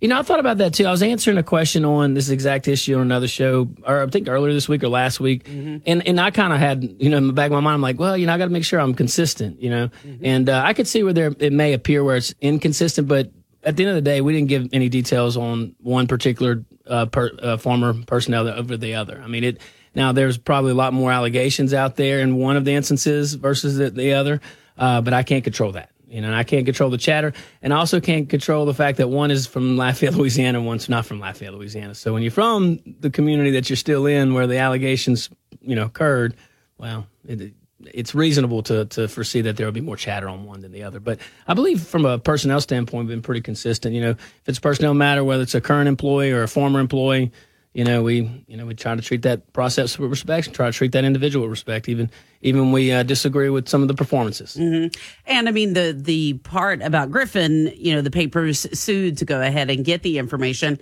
and there were still some things that were redacted, and I th- I guess that's just part of the process. Oh yeah, no, absolutely. And hey, we're we're we're blessed to have a great uh, human resource director, uh, Rick Zeno, uh, civil service. So you know, I don't appoint that person. It's uh, it, they're they're uh, they have autonomy to a degree. Uh, and they do fall in the executive branch. CAO is a frontline supervisor, but there's protections built in place to protect the process to make sure that there's there's not the good old boy system, but it's also not anything uh, someone's being taken advantage of either. You know, Mhm. so um, I, I, I'm I'm satisfied with the process. I'm satisfied with how uh, how both were handled. And and and look, I also support the Constitution and I support the, our laws. And people have the right to appeal. People have the right to go up the up the chain of command. Sometimes it's through administrative acts. Sometimes it's through the judiciary. Sometimes it's both. But it's uh, it is a process. But it's it's been around for a while and it, it's in, it seems to work. Okay. All right. To the phone lines, we go to Ethan, who is on the line. Ethan, go ahead, please. Hey there. How y'all doing? Hey, Ethan. Hey. Uh, I just wanted to uh, to talk to you to give you uh, my experience lately with uh, Lafayette Parish Waterworks and LUS. Um, I spoke to somebody, and just so you know, I have water coming out of my front yard, and it's been coming out of my front yard since April. So I called at the end of April, Lafayette Waterworks District South, because I live by Costco, and I figured I'm by Southside High School they they told me that I was calling the wrong place. So instead of telling me the right place to, to call, they just said, "Yeah, we we, not, we can't help you." So I said, "Okay, well, I guess I'll call Waterworks District North." Call Waterworks District North, same thing. Except this time they they did take my name and they did take my information, but um, nothing ended up happening. And then I found out I needed to call LUS. So then I called LUS on May third, and uh, same thing, give my information. They say they'll get back to me. I didn't hear from them in over a week. So then I called them back just to check in. And then um, I believe it was Mr. Gerald. He said, yeah, we got your, uh, we got your form and we got your information and we'll be out there sometime this week, midweek. So I know it's Thursday. I know they still have time to come out. And, uh, I- and I'm cool. You know, I asked him if, uh, the leak was on my side or on the city side, and he said, "Well, it's on the city side." So I said, "Okay, well, at least I'm not losing water and losing money." But I just figured, you know, you would want to know since it's the city's water that this water's just been running for over three weeks now out of my front yard. So I just figured you'd want to be aware of that situation and maybe, you know, have a meeting with Lafayette Waterworks and how they deal with customers if. um somebody's calling and they're in the wrong district or that they're talking to the wrong person, don't just tell them that they're talking to the wrong person. Maybe help them out and tell them who they need to call and expedite that process along. Because, I mean, if it was me and my water, I wouldn't want it to just be running for three weeks. You know, that's a, that's a lot of weight. So I just wanted to tell my story and, uh, you know, maybe give you some insight into the operations of the inner works of the city. Well, Ethan, thank you so much. Look, that's that's a lot of information in, in one call, so I really appreciate that. So let's let's touch on a few few few points. Um, first, it goes to customer service. You- You're you're absolutely right. So I'm making my little notes here. We have the LUS director reach out to the um, South District and the North District. Go ahead and throw in testing. Anybody else that we deal with, uh, maybe even the municipalities as well, since we have some wholesale agreements, and just in case, so we're all on the same page. Because you're right, you shouldn't just get a number, name a number, and, and not follow up on on our end, on our end, uh, what I can do is uh, get with Jeff and make sure that we, um, you know, call you back. I know we have the number, Ethan, uh, right here in KPEL, um, to make sure we get a little bit more of the story to make sure that we can we can not only fix this issue for you, but also fix this issue for other LUS ratepayers. Because you know, making a call and having to wait a week or two is not it's it's unacceptable. I also have you didn't you didn't mention this, but while you were saying it, I have uh, you know one other thought. You know, we got to make sure that we you know don't bill you for water that you're not using either. So that you know, I had that happen to me, and I'm always kind of sensitive to it. So uh, it was wasn't anytime soon, LUS. So no no complaints. We're still we're still ratepayers. Jamie and I haven't left the team. So, but um, but Ethan, I appreciate you, and we do have your your number here. Okay, perfect. Coming up now at 7:30 on Acadiana's Morning News, Lafayette Live continues Questions, comments, thoughts, 232 1542. 232 1542. Okay, how can you send the text? Easy enough to do. Download the KPEL app, it's free in the Lafayette Live is brought to you by Southside Roofing at 337 Roofing, serving the Acadiana area for 20 years. Call Southside Roofing today at 337 Roofing for all of your roofing needs.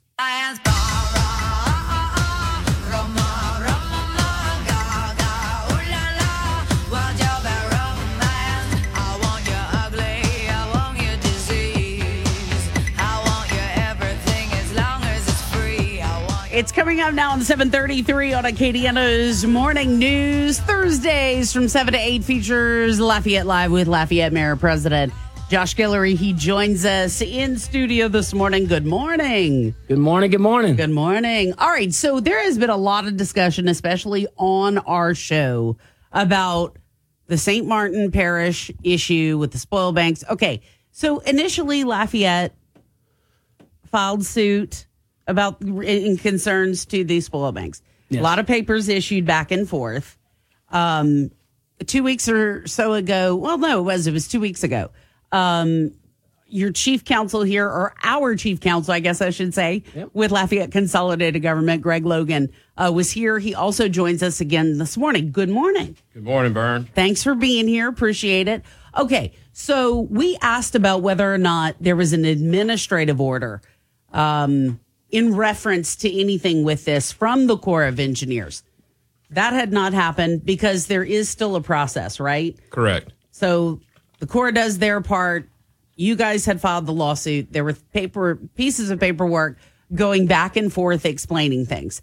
So on April the 4th, there was something that was sent uh, to LCG and it talked about whether or not there have been confirmed violations of the Clean Water Act and Rivers and Harbors Act. So, if so, uh, one, is this a determination that there are confirmed violations of the Clean Water Act? No, this was an initial notice, and we have had a chance to respond.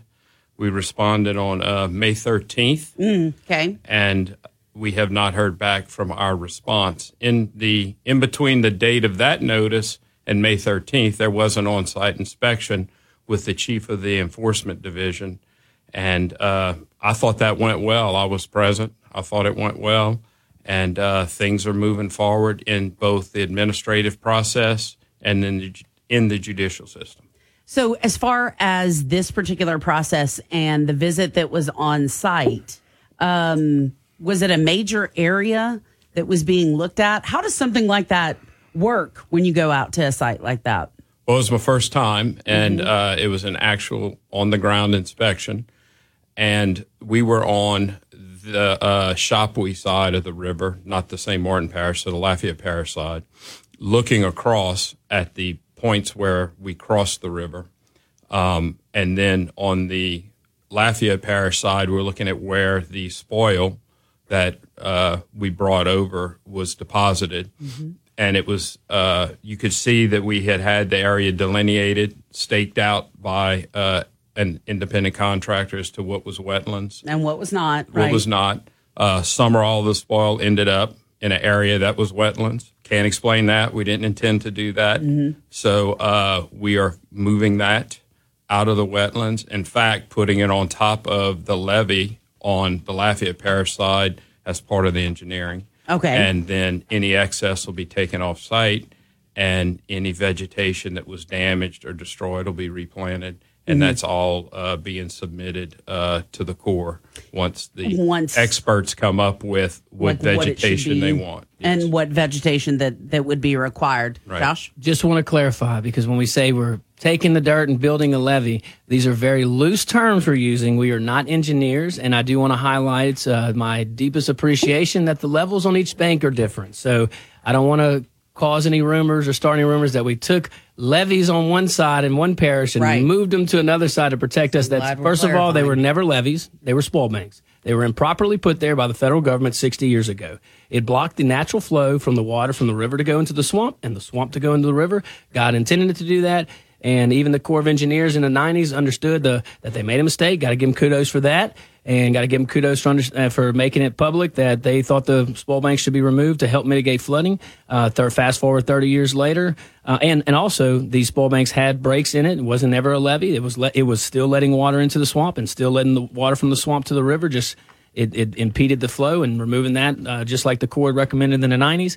Uh, 30 years later, we did it, but we did it in a way that was outside the jurisdiction of the Corps of Engineers and made sure that we do it where did it where we don't hurt anybody and help both both parishes. So I'm very happy with the engineering and all the many many assistant city parish attorneys that uh, legal department assigned that to. So just want to clarify that. Didn't want to start any rumors. No, no, that is why we do this show. The initial lawsuit was filed in the 15th Judicial District Court on March the 23rd. Uh, paragraph 22 reads The revised proposal, referring to the spoil banks proposal, did not require a permit from the Corps. It did not disturb any nearby wetlands and did not fall within the jurisdiction of the Corps. Two weeks later, you get the cease of desist from the Army Corps of Engineer. In the response that was sent a month later from Brad Garisco, one of the lawyers working the case for LCG, it reads, and I quote, on May 6, 2022, LCG met with the investigative team from the U.S. Army Corps of Engineers. The investigative team informed LCG that a portion of the spoil was placed in a wetland outside of the area designated by LCG and that this limited area of the wetland needed to be restored. The investigative team also mentioned limited, limited restorative vegetation work along the bank. The, in, the investigative team advised LCG that it did not need a permit to remove the spoil from the wetland. So I'm kind of confused here. We have a lawsuit, cease and desist. Then the Army Corps after says you don't need a permit, but this is stated during a May 6th meeting. So my question is, when specifically did the Army Corps of Engineer tell you prior to the filing of the lawsuit in late March that there was no permit needed? Are there any records of that, whether it be audio or written? Because it seems like here, based on how I'm reading it, May 6th was the first time that LCG was told no permit was needed. If I understand the question, I'm not sure that we have anything from the Corps that was engineered uh, before the project was done by experts. To they changed the design of the project to avoid the wetlands and to only affect highlands that are outside of the Corps' jurisdiction. So that was prior to any construction being done. There were evaluations, and that was uh, prepared. So I don't know if I'm answering your question. And I'll answer it too, though. And, and look, this is this is a deeply rooted uh, bureaucratic trap. If you think about it. not this specific in, in, in uh, instance, but in um, in the totality of these types of instances, we as local governments across our country, definitely in this region, we as state governments have just abrogated our authority to the federal government in so many instances. You ever wonder why it takes so long for the Corps of Engineers to, to issue a permit in certain regions, specifically this region? It's because we oh, we overwhelm them with permit requests, and many times you don't even need a permit. But to the to defend the Corps, they have to vet every single one. You know, I mean, if, if God forbid if they didn't, that'd be bad too. What if one slips through and you really did need a, a Corps and you hurt folks? So they got to take every every permit uh, uh, seriously. But we as local governments, it's in our backyard. Take take charge, take the lead. You know, do the do the homework, take the time to get with your legal counsel and ask the right questions and. Don't just give authority to the federal government. They're not equipped to do these projects as quickly, as efficiently, or as accurately as we can in the local level. And that's not just in Lafayette; it's across the across the country. Mm-hmm. So, oh, go ahead. But the, the other question with that is the lawsuit was filed March 23rd. Cease and desist comes in, then May 6th, the meeting says at least a part of the work doesn't need a permit. I know there's a lot of bureaucracy, but why take a guess and risk putting the city parish government at legal risk instead of getting it, getting everything vetted? That's my big question. We we did. So that's that's what that's what Greg's trying to say. We have we took the time to redesign the, the project to make sure to make sure people that are trained in this specific area. You know, I'm, a, I'm an attorney, but I can tell you I don't know that particular discipline of the law. I would not take that case on as an attorney. I wouldn't take professional responsibility because I don't have that background. But people that are in the know that just do this work or, or very limited scope in their practice in this very specialized area, yeah, I trust those way more than I do the bureaucrats.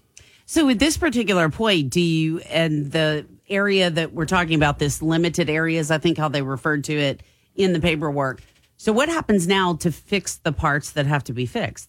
How does does Oh. that happen now? So does that happen in two months? I mean, look, what's the timeline, and do we have a price tag on that? So, I- and Greg, can feel free to, to stop me here, but it nothing's necessarily broken. It was when the the dirt was moved on onto another project or another another location. It was accidentally put in some areas where it appears to be wetland.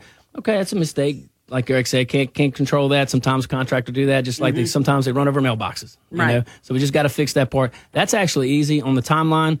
Working with the Corps of Engineer. Um, it, it's if this was if that particular component of the project because it's a whole separate project it's on the western side of the uh, river, Chapuis property. So if if it was imminent where you know people's lives or property were involved, and we'd have a lot more urgency on that. We're we're okay with dancing to a different pace when it comes to this particular side of the of the river because it's not hurting anybody right now, and we feel like it's going to get done. The Corps has been easy to work with.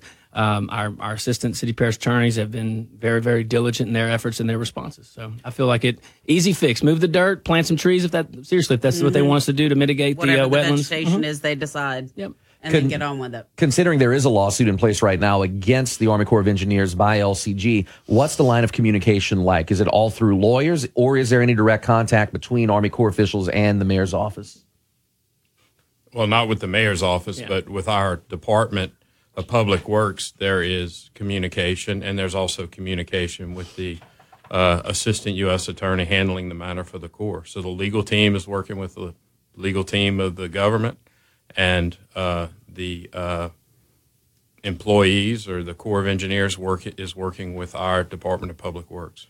And remember, we initiated the lawsuit. I just want to remind everybody that we did that for for a reason. You know, we, we feel confident in the in our our uh, again legal experts to to analyze this. We have confidence in the engineering. We have confidence in the diligence that was put into this.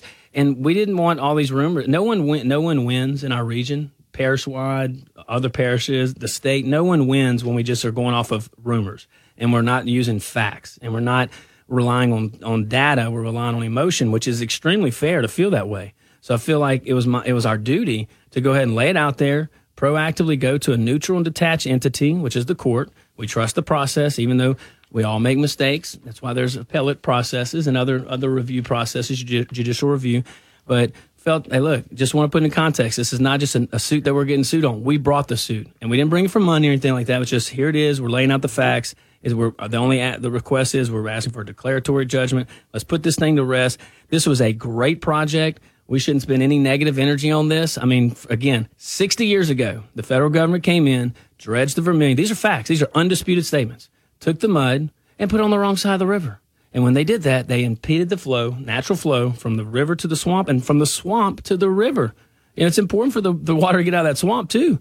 And when you have these spoil banks, this just blobs of mud that, that are across that are impeding the flow back, St. Martin's at risk, not Lafayette's at risk. Look at the 2016 floods. There was a reason why the water rose on both sides of the spoil banks. He didn't have anywhere to go to equalize.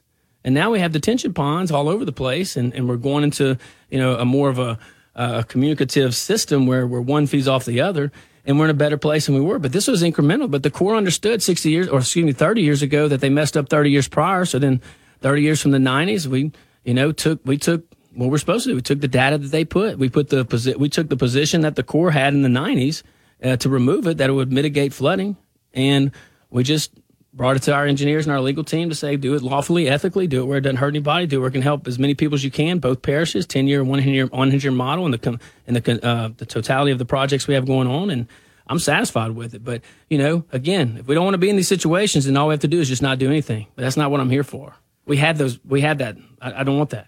I live here. My kids live here. It's my community. And I'm going to do everything I can to protect life and property. That's what I was here to do. I'm not here to talk about it. I'm not here to make more bureaucracy. I'm here to get things done legally and ethically. So, what's the next step in the lawsuit? Gregory. Any thoughts, Greg? Uh, there will uh, will be amending our petition soon or our complaint now that it's in federal court, and from there we will go on with the preliminary motions, and uh, just one step at a time. And at some point, the administrative process and the judicial process will intervene and uh, are cross.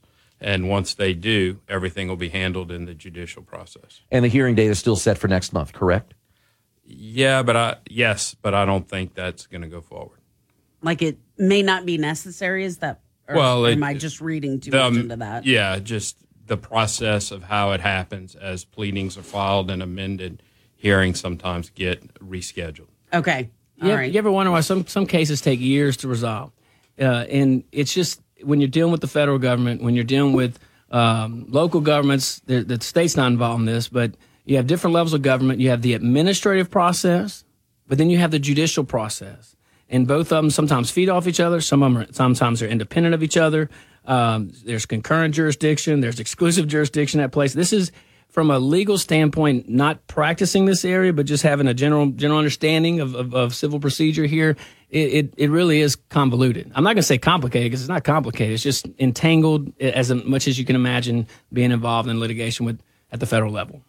So it could be frustrating. And, and sometimes these discussions are compartmentalized. I mean, you can have, just like in a complaint or a petition, paragraph one could be talking about a, a, one issue. Paragraph two could be talking about a completely unrelated issue, but it involves the same parties.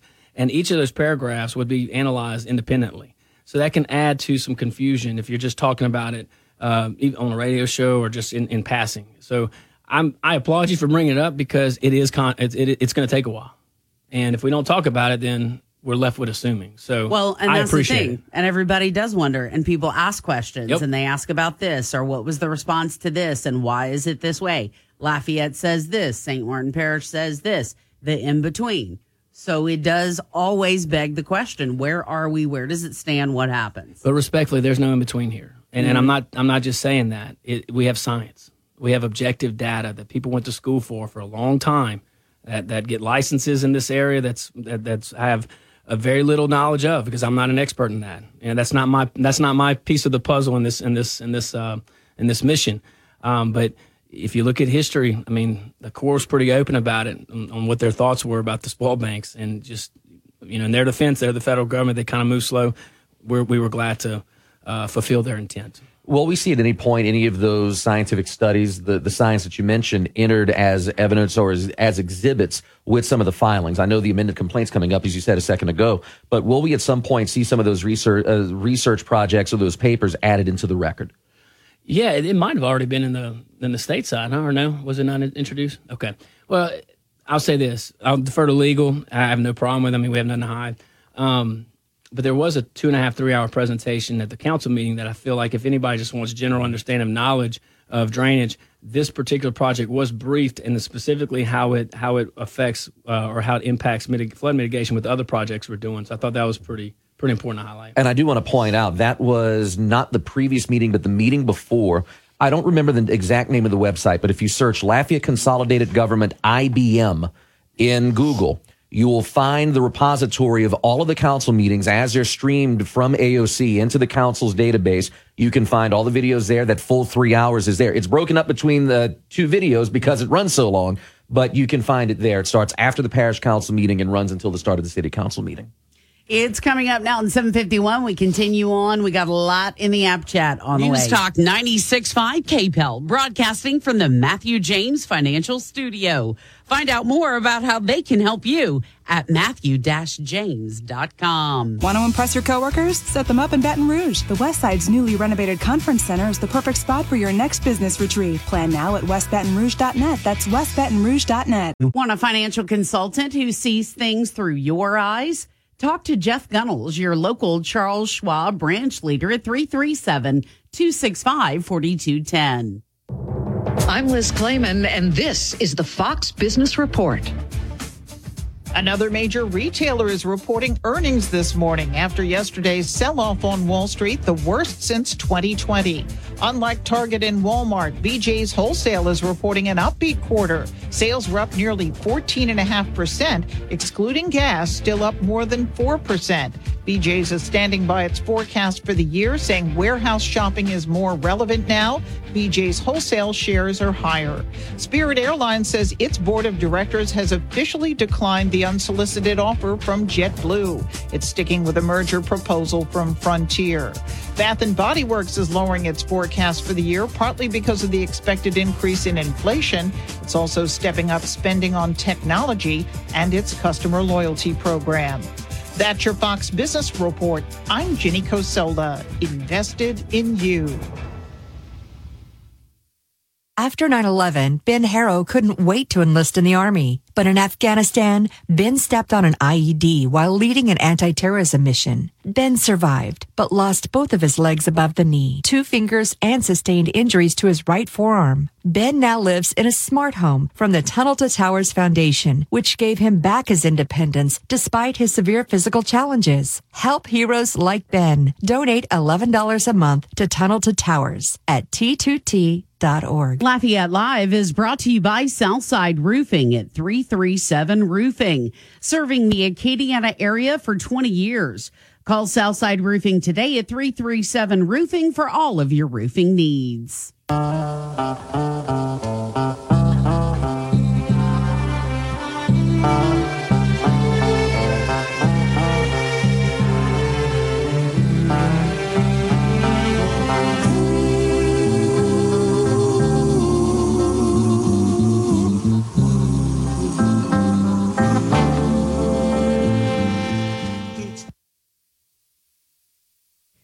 It is coming up now on 755 on Acadiana's morning news. Okay, we go to the app chat. Um, Matt wanted to say, Good morning. Thank you for being in attendance to honor Alex Bork.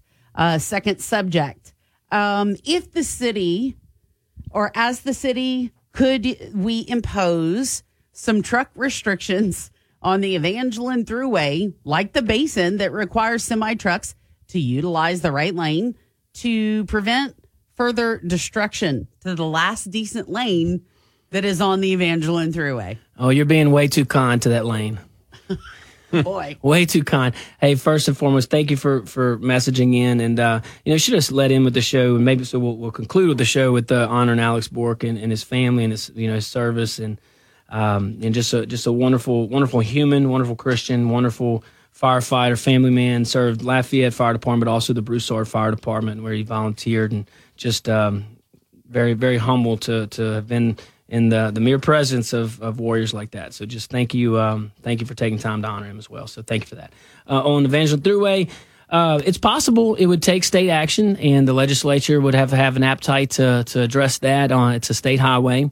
Um, but but just remind everybody, we're working very hard with the state. They've been really really um, been really good to work with. Uh, Secretary Shawn Wilson, who's from Lafayette, very familiar with the the connector project and Evangeline Thruway, and uh, the federal guys have been easy to work with on this as well.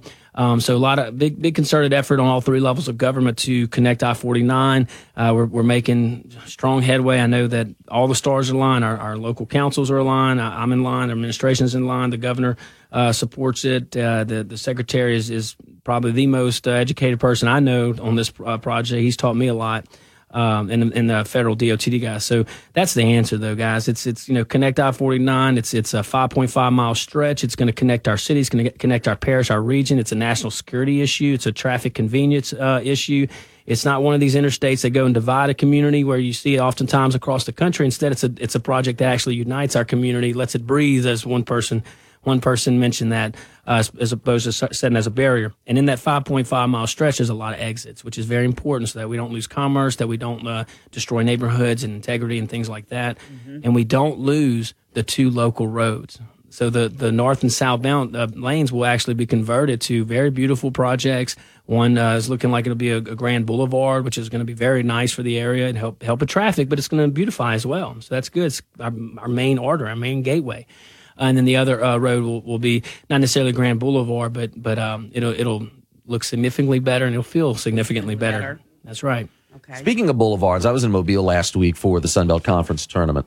And you go to Mobile, everything is a six lane boulevard, or at least it feels like it. The traffic lights hold for longer than 10 seconds on every road, which was something I noticed this morning driving up Ambassador Caffery. If you're coming up Ambassador uh, to get to Eras Landry, when you stop at Johnston, the light on Ambassador is only 10 seconds. Johnston gets about 45. I timed it out.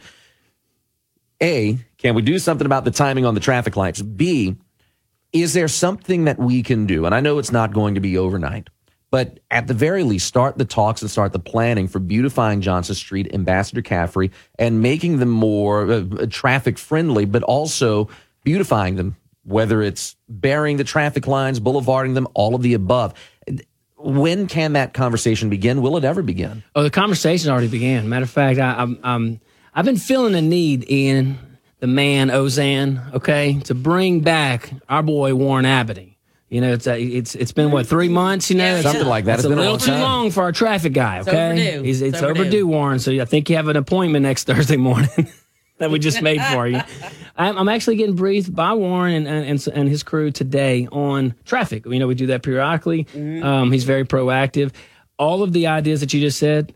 You asked me, has, has the conversation started? Yes. And from bearing uh, uh, utility lines, which is a beast, as you can imagine, a, a very developed city that was, uh, you know, has a lot of things entangled that we know of underneath the ground. And by the way, there's things that we don't know because it might not have been recorded. So you got to take your time, to do it safely. Not trying to scare anybody, but it's it's the truth. But there's there's methods to alleviate that. Uh, and then looking at traffic calming mechanisms, uh, but also streetscaping, beautifying. We have a theory, and we have a, um, an SOP actually. If we're breaking something, we want to build it better. So if you if you're going in there, uh, take for example Lee Avenue downtown. We're about to start a major sewage project for that LUS is working on. Well, you're already going to be tearing up the road. So in in the past, where we'd have all these little silos, like oh, this is my department, and I'm only going to stay in this department, and I only have this thing in my department. Now we're looking at more in Globo. We're looking at more as a team. Uh, and what I mean by that is there's going to be a drainage component to that. And then when we we're already breaking down the street, when we build it back, let's set it up for a streetscaping initiative. Let's let's even if we don't do the streetscaping, at least put the bones in, put the structure in where you can go later and plant the trees and do the sidewalks, do the bike paths. Don't just build it back where it, where it looks the same. I mean, you just tore up the whole road. Let's let's make it better. And that's a small strip of leave, so there, there'll be more more uh, released as as the the, the plan final. I'm glad you brought that up because I was down there yesterday and it already looks like some of the drainage work. I don't know if that's the drainage project on Jefferson or it's another road project, but something's going on down there at the intersection of Lee and Jefferson. Drainage. So that is a drainage project. But you mentioned the streetscape part. That was supposed to have happened 25 years ago, but issues with the contractors and various other issues with the city and parish government at the time held it up. So you're saying with some of this work, we could see that project happen some 25, 30 years after it was supposed to be finished. That's kind of the theme, you know, this morning where we did the Spoil Banks 25, 30 years after the court said it's a good idea. And then, you know, streetscaping's coming. No, there, there, there's a lot of best practice. And there were some good things that happened with, with Jefferson, you know, Jefferson. only, only if Logan buys property. That's, that's the. but but uh, no, look, hey, it's it's a good um, it's it's a good opportunity for us to beautify our streets, but also it's not just about what's above the ground; it's underneath the ground. Can we Right. maximize our sewage capacity, Wh- whatever footprint, downtown, outside downtown, wherever we're at? Just that's the kind of the the changes in, in, in not only the pace of government, but the the or what allows for a new pace of government is the communication and the teamwork. It's it, you can't operate in silos.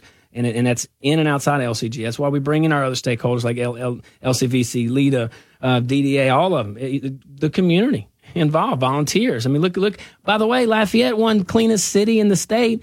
That wasn't look. That was yeah. I'm pumped. That wasn't because government said we're going to have a clean city. No, it's it's because 'cause our people volunteers. Yep. exactly. So it's not just the agencies that, that I rattled off uh, as, as Congress Higgins say the alphabet agencies. We don't have as many locally, um, but it's the good people that take the time to volunteer. That's that's why we're making progress at a new pace. Okay, we've got a couple of them real quick that we're waiting. One is a question about uh, the area of E. Where it meets Johnston Street. This person would like to know why a right turn is not allowed on red. I've sat there many times waiting on vehicles. So, is there something that you can do in terms of asking how that might uh, might actually happen? Yeah, and, and I didn't catch the first part. It was E. Broussard. Okay. Yeah, E. Broussard at Johnston. That that whole project. Look, hey, I appreciate everybody's patience. I, I'm I do feel your pain. I drive that road, uh, and and, and I, I go on it quite frequently. Um, so the best we can do in locally is just con- continue to communicate with the state DOTD, and we've had some success with that. I don't I don't want I don't want the constituents that are listening to this to, to feel that your your complaints or your thoughts are, are are not being heard because they are.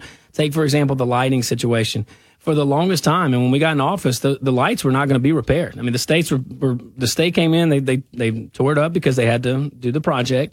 Uh, and, and the, the design did not include lighting to come back. Can you imagine that area of, of Johnston Highway one, State Highway 167 right there? Can you all imagine that? It's, it's dangerous. yeah, that sounds awful. It- It's it very much. So just, but that feedback now, long story short, the lights are going to be back in the project. So little, little kind of, uh, win there. That's a big win actually. But other things like signage, uh, we had, a, we had a gentleman call on the show, um, six, seven months ago and, and said, Hey, what about some, Warren was on the show and said, Hey, what about putting up some signs, uh, saying, you know, this, this, and, and that or whatnot. Okay. And Warren took it into consideration, communicated with the uh, state. I don't know if all of the signs were put up, but I, I do know that there was some movement. And so my point is, We appreciate the feedback. It's not um, swept under the rug. This is a this is local government. This is where the rubber meets the road. And if and if our leaders, me included, if we can't take the time to listen and, and just at least vet ideas, then what are we here for? We don't have. I know I don't have all the answers. You know, I'm I'm ready to lead and let's go. And I'm and I am leading this, but I'm leading this with with the community with me. Okay, and not not you know me versus them. That that we wouldn't get anywhere if we do that. So. All right. And Twiggy, thank you for helping Lafayette to work toward higher standards of regulating obscenity in our parish library system. As I recall, the U.S. Supreme Court does allow communities to define obscenity. And my hopes are that our local government can help define those parameters. Well, thank you, Twiggy. And uh, Twiggy's not not the first time reached out to the show, so we appreciate that. Hey, look, uh, I think you're referencing the library, and so there's a library board, and we defer to the process. And library board and the library system doesn't fall within the uh, the administration's jurisdiction. And although we do uh, we do have some some uh, role, we we appoint. So I appoint one person, and uh, and, and and I'm I'm directed per our uh, charter to uh, to appoint someone from LCG. So that seems to seems to go certain places at certain times. But I will tell you this: I will relay your concerns and to the council and to to anybody I deal with at the library board. But just uh, keep up the communication. Whether whether you you agree with Twiggy or you don't agree with Twiggy, the honest and objective and polite dialogue goes a long way. Go in there yelling, then you ain't gonna get nowhere. But you go in there, give your thoughts, and you, you might sway a few. So just uh, reasonable expectations. It is coming up now on 8.05. We got to wrap it up because we were way behind time. Oh, wait. Before we go, we have one last question. Bobby checks in, wants to know you're running again? Yes. Yes, soundly. I've been look. I don't take anything for granted. But look, we've been having so much fun and and so much. Um, we've seen a lot of fruit to our labor. A lot of our projects. It, it, I'm more excited now than I was even when I when we when we were sworn in. And I'm not, uh, you know, considering everything we went through together. And, and I say we in the studio. You were here every every week. Okay. Um, we have a lot more work to do. I mean, look, we've had record progress with drainage, record, record pace, record project, uh, record, record progress, overlays, road projects, cleaning up our city. We're just getting started. I mean, this we are just getting started, and I'm so excited about our future. I'm I'm telling you, there's no better place to be than Lafayette, Louisiana. It's because of our people. I never forget that, and I'm very humbled to be in this this position. So yes, we're running. There All right, Lafayette Mayor President Josh Guillory, thank you for your time today. Mr. Logan, thank you for your time today, too. God bless you guys. Have a good weekend. You, too. News Talk 96.5 KPEL, Breaux Bridge, Lafayette, a Townsquare Media station, broadcasting from the Matthew James Financial Studio. Your 24 7 news source on air, online, and with the KPEL News app. Now, the headlines from the Cape Hill News Center. Good morning, Acadiana. Another hot day in store today. Dave Baker says mostly sunny and 90. A full look at his forecast coming up in just a little bit. For News Talk 96.5 KPEL, I'm Ian Auzenne. We start in Scott, where state police are investigating a deadly pedestrian crash. It happened around 3 o'clock Wednesday morning on Cameron Street near Andres Road. 33 year old Tracy Trosclair died at the scene. The crash remains under investigation. In Carencro, a domestic dispute leads to a deadly shooting. It happened around 8 o'clock last night on Satine Royale Circle. The names of the deceased and the shooter have not been released. The case remains under investigation. The city of Youngsville is tightening its home building code. This after several residents filed a class action lawsuit against contractor D.R. Horton. Mayor Ken Ritter says the new ordinance will ensure new homes are built with more stable materials. In St. Landry Parish, a soldier who died during World War II will be laid to rest this weekend. Army Private Hilary Swallow died during the Battle of Guadalcanal in 1943. His remains recently were identified. Private Swallow's remains arrived in Louisiana on Tuesday. Funeral services will be held Saturday morning at Sibille Funeral Home in Opelousas. Visitation starts at 8:30. The funeral begins at 11. Back in Lafayette, the city parish government loses a public records lawsuit to two newspapers. The Daily Advertiser and the Current sued to get records related to former police chief Wayne Griffin's firing. The court ordered LCG to hand over those documents with protected information redacted. So, what exactly was in those documents? According to those documents, lying and harassment were some of the stated reasons Griffin was fired. However, the specifics of why Griffin was let go were redacted. In Scott, it's almost showtime at the Apollo Road roundabout. City officials will hold a town hall meeting next month about the project. It's scheduled for June 8th at 6 o'clock at the Scott Event Center. In St. Martinville, residents are under a boil advisory this morning. That's because the city shut off water last night for repairs. Staying in St. Martin Parish, public school students will have the day off tomorrow. That's because there's a shortage of bus drivers in the parish. Employees still have to report to work. The last day of school, by the way, is next Wednesday. Speaking of schools, Governor John Bell Edwards is dropping the COVID vaccine requirement for elementary and high school students. David Grubb has a story. Citing a lack of full approval by the Food and Drug Administration, Governor Edwards says the Louisiana Department of Health has removed the COVID 19 vaccine as a requirement for elementary and secondary school students. When school starts in August of 2022, the COVID vaccine will not be on the schedule. Though the vaccine is no longer required, Governor Edwards and the LDH are still in agreement with the CDC and American Academy of Pediatrics recommendations. All eligible children do receive the COVID 19 vaccine for themselves, their families, plus any boosters. Since March of 2020, 21 children have been lost to COVID in the state. None of those were fully vaccinated. I'm David Grubb. In Franklin, the Willow Street Bridge is closed until further notice. The bridge over the Bayou Teche suffered a mechanical failure, forcing officials to close it. At the Capitol, a House bill limiting access to mugshots clears a Senate committee. Brooke Thorington has the latest. Once these mugshots are released, it's literally a digital scarlet letter that follows you around for the rest of your life. New Orleans Representative Royce Duplessis's bill was amended in the Senate to allow for the release of a photo if an individual is charged with a violent crime. The bill already allows booking photos to be public upon conviction or the person is considered a fugitive. When you weigh the benefit of mugshots being considered public records, I think it's outweighed by the potential harm it can cause to someone's reputation.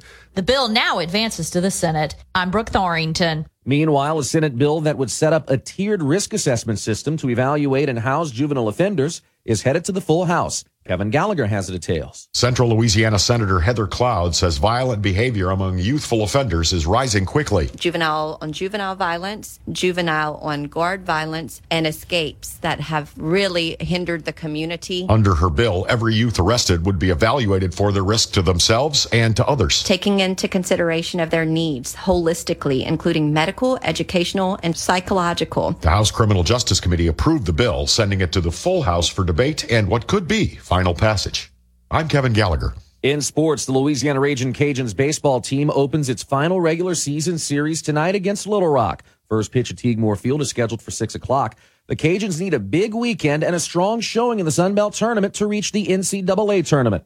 Head coach Matt Deggs says he and the team have been here before. He says they'll adapt to the matchups. Well, I think experience. You know, we've been in this situation many times and been a part of teams that have bailed themselves out uh, via the tournament, and so uh, there's a there's a track record there. But you've got to, we've got to go out and make plays and pitches and uh, get it done in big at bats. Uh, we have you know seven or eight guys that we've gone to a lot, and we're going to have to use them judiciously, if you will, uh, to get through something like this, unless we just bang our way through it, which you can do. I mean, we've done. But going through the league, it's going to be a grinder. Again, game one of that series against Little Rock tonight at 6 o'clock. Game two tomorrow at 6. Game three Saturday at 4 o'clock. Nobody won any of the big lottery jackpots last night. Powerball rises to $117 million for Saturday. Lotto at $1,625,000 for Saturday. Easy 5 at $110,000. You're up to date. Ian Auzenne, News Talk 96.5 KPEL. Your news update brought to you by Home Furniture Plus Bedding. Over 40,000 furniture and mattress choices in stock and ready for delivery. Home Furniture Plus Bedding. Welcome home. Lots of sunshine, staying hot, but a bit breezy this afternoon. Temperatures around 90 degrees. Those winds south at 15 to 20 miles per hour. Fair and mild overnight tonight as lows will drop into the lower 70s. Friday, mostly sunny and breezy with a high temperature near 90. From the Storm Team 3 Weather Lab, I'm meteorologist Dave Baker on News Talk 96.5 KPEL. This is Acadiana's Morning News, the Thursday edition of Acadiana's Morning News. I'm Ian Auzenne, and if it's Thursday, that means it's time for St. Landry Parish Crime Stoppers. Joining us on the line right now, the man, the myth, the legend, Chief Deputy Eddie Thibodeaux with the St. Landry Parish Sheriff's Office. Good morning, Eddie, and I hear congratulations are in order. Good morning. Yes, uh, you got to love those ten uh, U games, man. It's just raw talent. I know you're the sports guy, but to see these kids hustle, uh, it's just amazing. It's you know, and Ian, uh, I just received a, a picture and a, a tag. One of the parents uh, took a picture of us.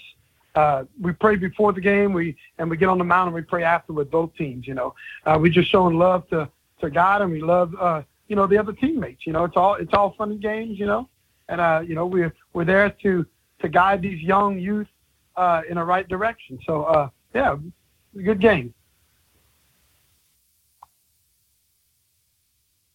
Yeah, that's right.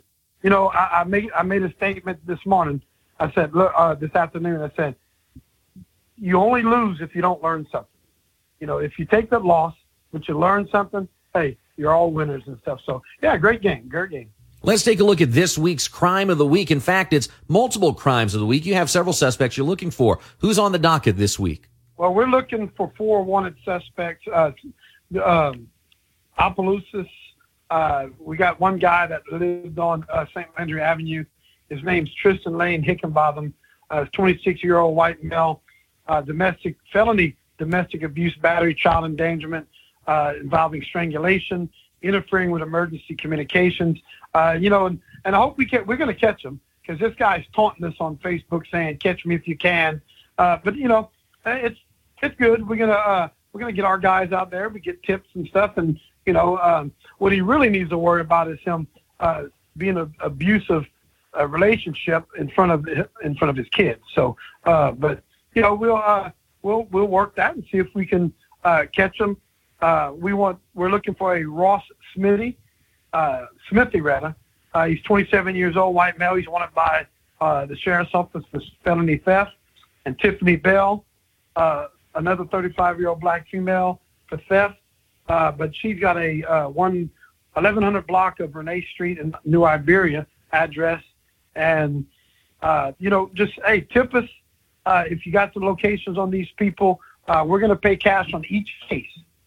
So it's not just like, um, on, you know, once the tip comes in and somebody gets arrested. So we, we're going to pay uh, uh, cash money for each person that gets arrested. So uh, we'll have it on our website uh, in a couple of hours and always reach us on our Facebook pages and you can see their pictures also. You mentioned the Facebook page, and the beauty of the Facebook page is that if you miss the crime of the week on TV, or if you want to see any of the older crimes, you can always check them out there. Yeah, I, I love the, our, our, social media, and you know, we all got together. Uh, you know, we'll call it Acadiana Crime Stoppers. You know, we share each other's videos because Sheriff Gibson's criminals don't say in, in Acadia, uh, so uh, we share each other's videos and try to, you know, make a difference. You know, we have these catalytic converter thefts. Uh, that's a nationwide epidemic.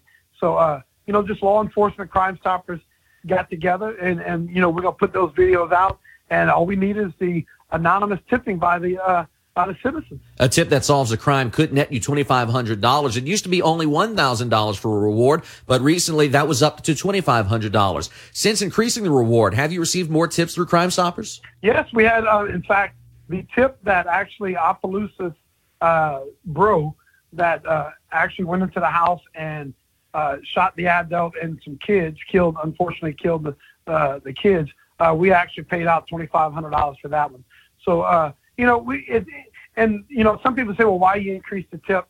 You know, if you're going to get involved and you're going to take a murder off the street, we're gonna we're gonna give you, you know. And I say this, it's not up to twenty five hundred dollars on a murderer. It's you will receive twenty five hundred dollars if your tip leads to an arrest, not even a conviction. If it leads to the arrest of this guy, we're going to pay you twenty five hundred. We paid. Uh, they had two thefts again, like we talked about last week uh, at the animal shelter. They had another theft, and both of them got uh, 500 and one got 600. So, you know, it, it's worth your while. And one, you know, and I, I know some people even call and they say they don't want the reward. Um, hey, get the reward and donate it to Catholic Charities, like we talked about. Donate it to another charity. Uh, some people just come out and they, they never claim their reward. So look, and that tells me they're just tired of being victims. They're tired of seeing the crime. They're tired of seeing where, you know, uh, where their communities are going to. And it's an easy way to get involved and not ever have to testify in court. By now, people know the drill dial 337 948 tips if they want to phone in a tip. But of course, you can tap the P3 app and Star Star Tips, the new way to call. Is that now up and running? Star Star Tips is active. In fact, Florida is the number one user right now because they've actually did the beta testing. But I'm proud to say that Louisiana is second and St. Landry is number one in Louisiana for using the Star Star Tips. We push that thing out, uh, and we don't mind paying all the the uh, developers and the programmers just to make it easier for someone to tip, like you said, downloading the P3 app, uh, uh, P3tips.com, St. Landry Crime Stoppers.com, 948 tips or 789 tips, anything that can help the victims of a crime get justice. Again, that's 337 948 TIPS, the P3 app, or dialing star star tips on your mobile device. Deputy Chief Eddie Thibodeaux with the St. Landry Parish Sheriff's Office and St. Landry Crime Stoppers. As always, we appreciate the time. We'll talk to you next Thursday. All right. God bless y'all, and uh, y'all be careful. We're back with more of Acadiana's Morning News after this on News Talk 96.5 KPEL. I'm Brandon Comeaux, and you're locked into KPEL. Get my take on the day's biggest stories alongside Shannon Wilkerson. Offsides, weekdays at 4 on News Talk 96.5. Celebrating 20 years of enlightening Acadiana. Moon Griffon, next on News Talk 96.5. KPEL. Adopt US Kids presents What to Expect When You're Expecting a Teenager. Learning the Lingo. GOAT, G O A T, acronym, stands for Greatest of All Time. As in, spaghetti sandwiches for dinner? They're my fave. Dad, you're the GOAT. You don't have to speak teen to be a perfect parent. Thousands of teens in foster care will love you just the same. Visit adoptuskids.org. Brought to you by the U.S. Department of Health and Human Services, Adopt U.S. Kids, and the Ad Council. Oh. News Talk 96.5 KPEL, broadcasting from the Matthew James Financial Studio. Find out more about how they can help you at matthew-james.com. Your 24 7 news source on air, online, and with the KPEL News app. Now, the headlines from the KPEL News Center.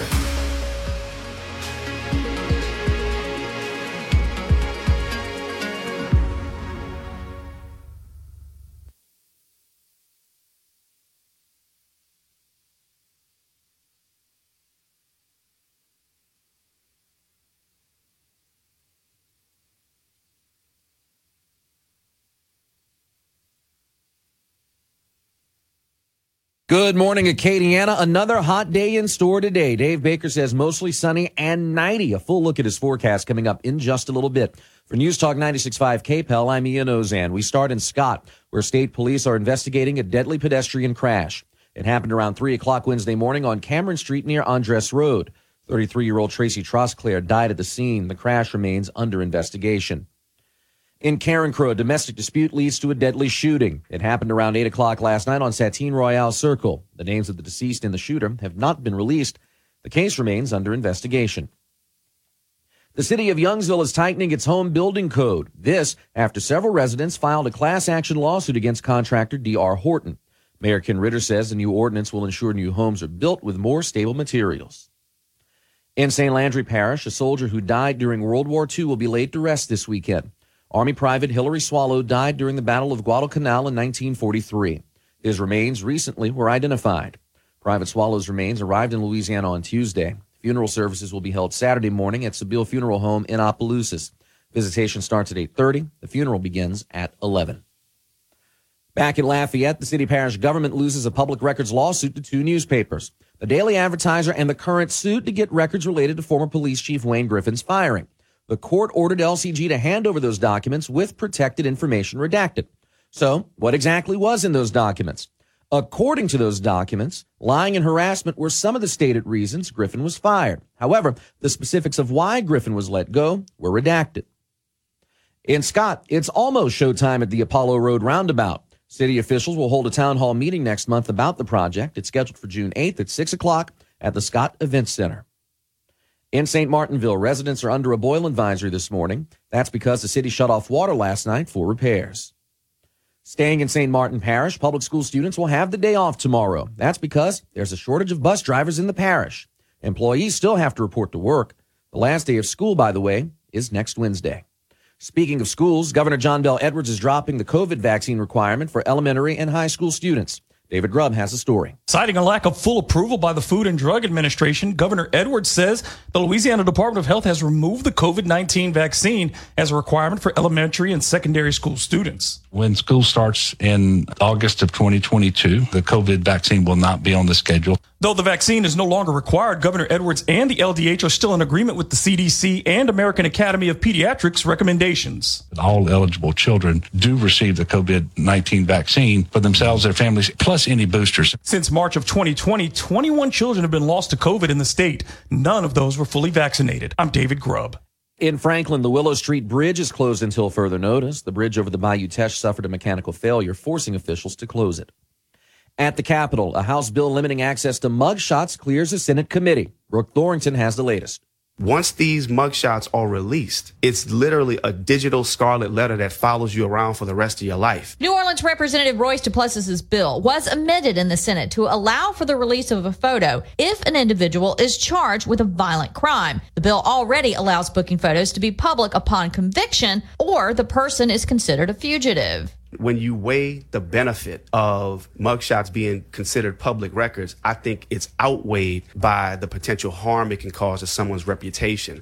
The bill now advances to the Senate. I'm Brooke Thorington. Meanwhile, a Senate bill that would set up a tiered risk assessment system to evaluate and house juvenile offenders is headed to the full House. Kevin Gallagher has the details. Central Louisiana Senator Heather Cloud says violent behavior among youthful offenders is rising quickly. Juvenile on juvenile violence, juvenile on guard violence, and escapes that have really hindered the community. Under her bill, every youth arrested would be evaluated for their risk to themselves and to others. Taking into consideration of their needs holistically, including medical, educational, and psychological. The House Criminal Justice Committee approved the bill, sending it to the full House for debate and what could be final passage. I'm Kevin Gallagher. In sports, the Louisiana Raging Cajuns baseball team opens its final regular season series tonight against Little Rock. First pitch at Tigue Moore Field is scheduled for 6 o'clock. The Cajuns need a big weekend and a strong showing in the Sun Belt tournament to reach the NCAA tournament. Head coach Matt Deggs says he and the team have been here before. He says they'll adapt to the matchups. Well, I think experience. You know, we've been in this situation many times and been a part of teams that have bailed themselves out uh, via the tournament, and so uh, there's a there's a track record there. But you've got to, we've got to go out and make plays and pitches and uh, get it done in big at bats. Uh, we have you know seven or eight guys that we've gone to a lot, and we're going to have to use them judiciously, if you will, uh, to get through something like this, unless we just bang our way through it, which you can do. I mean, we've done, but going through the league, it's going to be a grinder. Again, game one of that series against Little Rock tonight at six o'clock. Game two tomorrow at six. Game three Saturday at four o'clock. Nobody won any of the big lottery jackpots last night. Powerball rises to $117 million for Saturday. Lotto at $1,625,000 for Saturday. Easy 5 at $110,000. You're up to date. Ian Auzenne, News Talk 96.5 KPEL. Your news update is brought to you by Home Furniture Plus Bedding. They have over 40,000 furniture and mattress choices in stock. Take a look at homefurn.com. Hot weather continues as we round out the work week. Plenty of sunshine out there for you today. It will be breezy this afternoon, though. Temperatures topping out near 90. Those winds out of the south at 15 to 20 miles per hour with some higher gusts. Overnight tonight, fair, warm, and muggy as lows will drop back into the lower 70s. Friday, lots of sunshine, breezy and warm with a daytime high near 90 degrees. Friday night, partly cloudy skies, lows in the lower 70s. Over the weekend, a front will approach the area. That'll bring a little better chance for some showers and thunderstorms on Saturday, and showers and thunderstorms a little more likely on Sunday. Saturday's high getting up to 91 with a heat index near 100. Sunday's high topping out near 86 degrees. From the Storm Team 3 Weather Lab, I'm meteorologist Dave Baker on News Talk 96.5 KPEL. News Talk 96.5, KPEL. Right now, traffic. Couple of things that you need to be aware of. Some wrecks that may or may not have been cleared up. We had a wreck earlier, just about, uh, oh, I don't know, 15 or so minutes ago at in the 2600 block of Ambassador Caffery Parkway, always a busy area. And also a wreck that's been on the board for a while, a wreck at the intersection of West Pinhook Road and South Park Road. And just popping up on the board in Lafayette's Oil Center, we do have a wreck at 800 Harding Street. Buckle it up and keep it safe.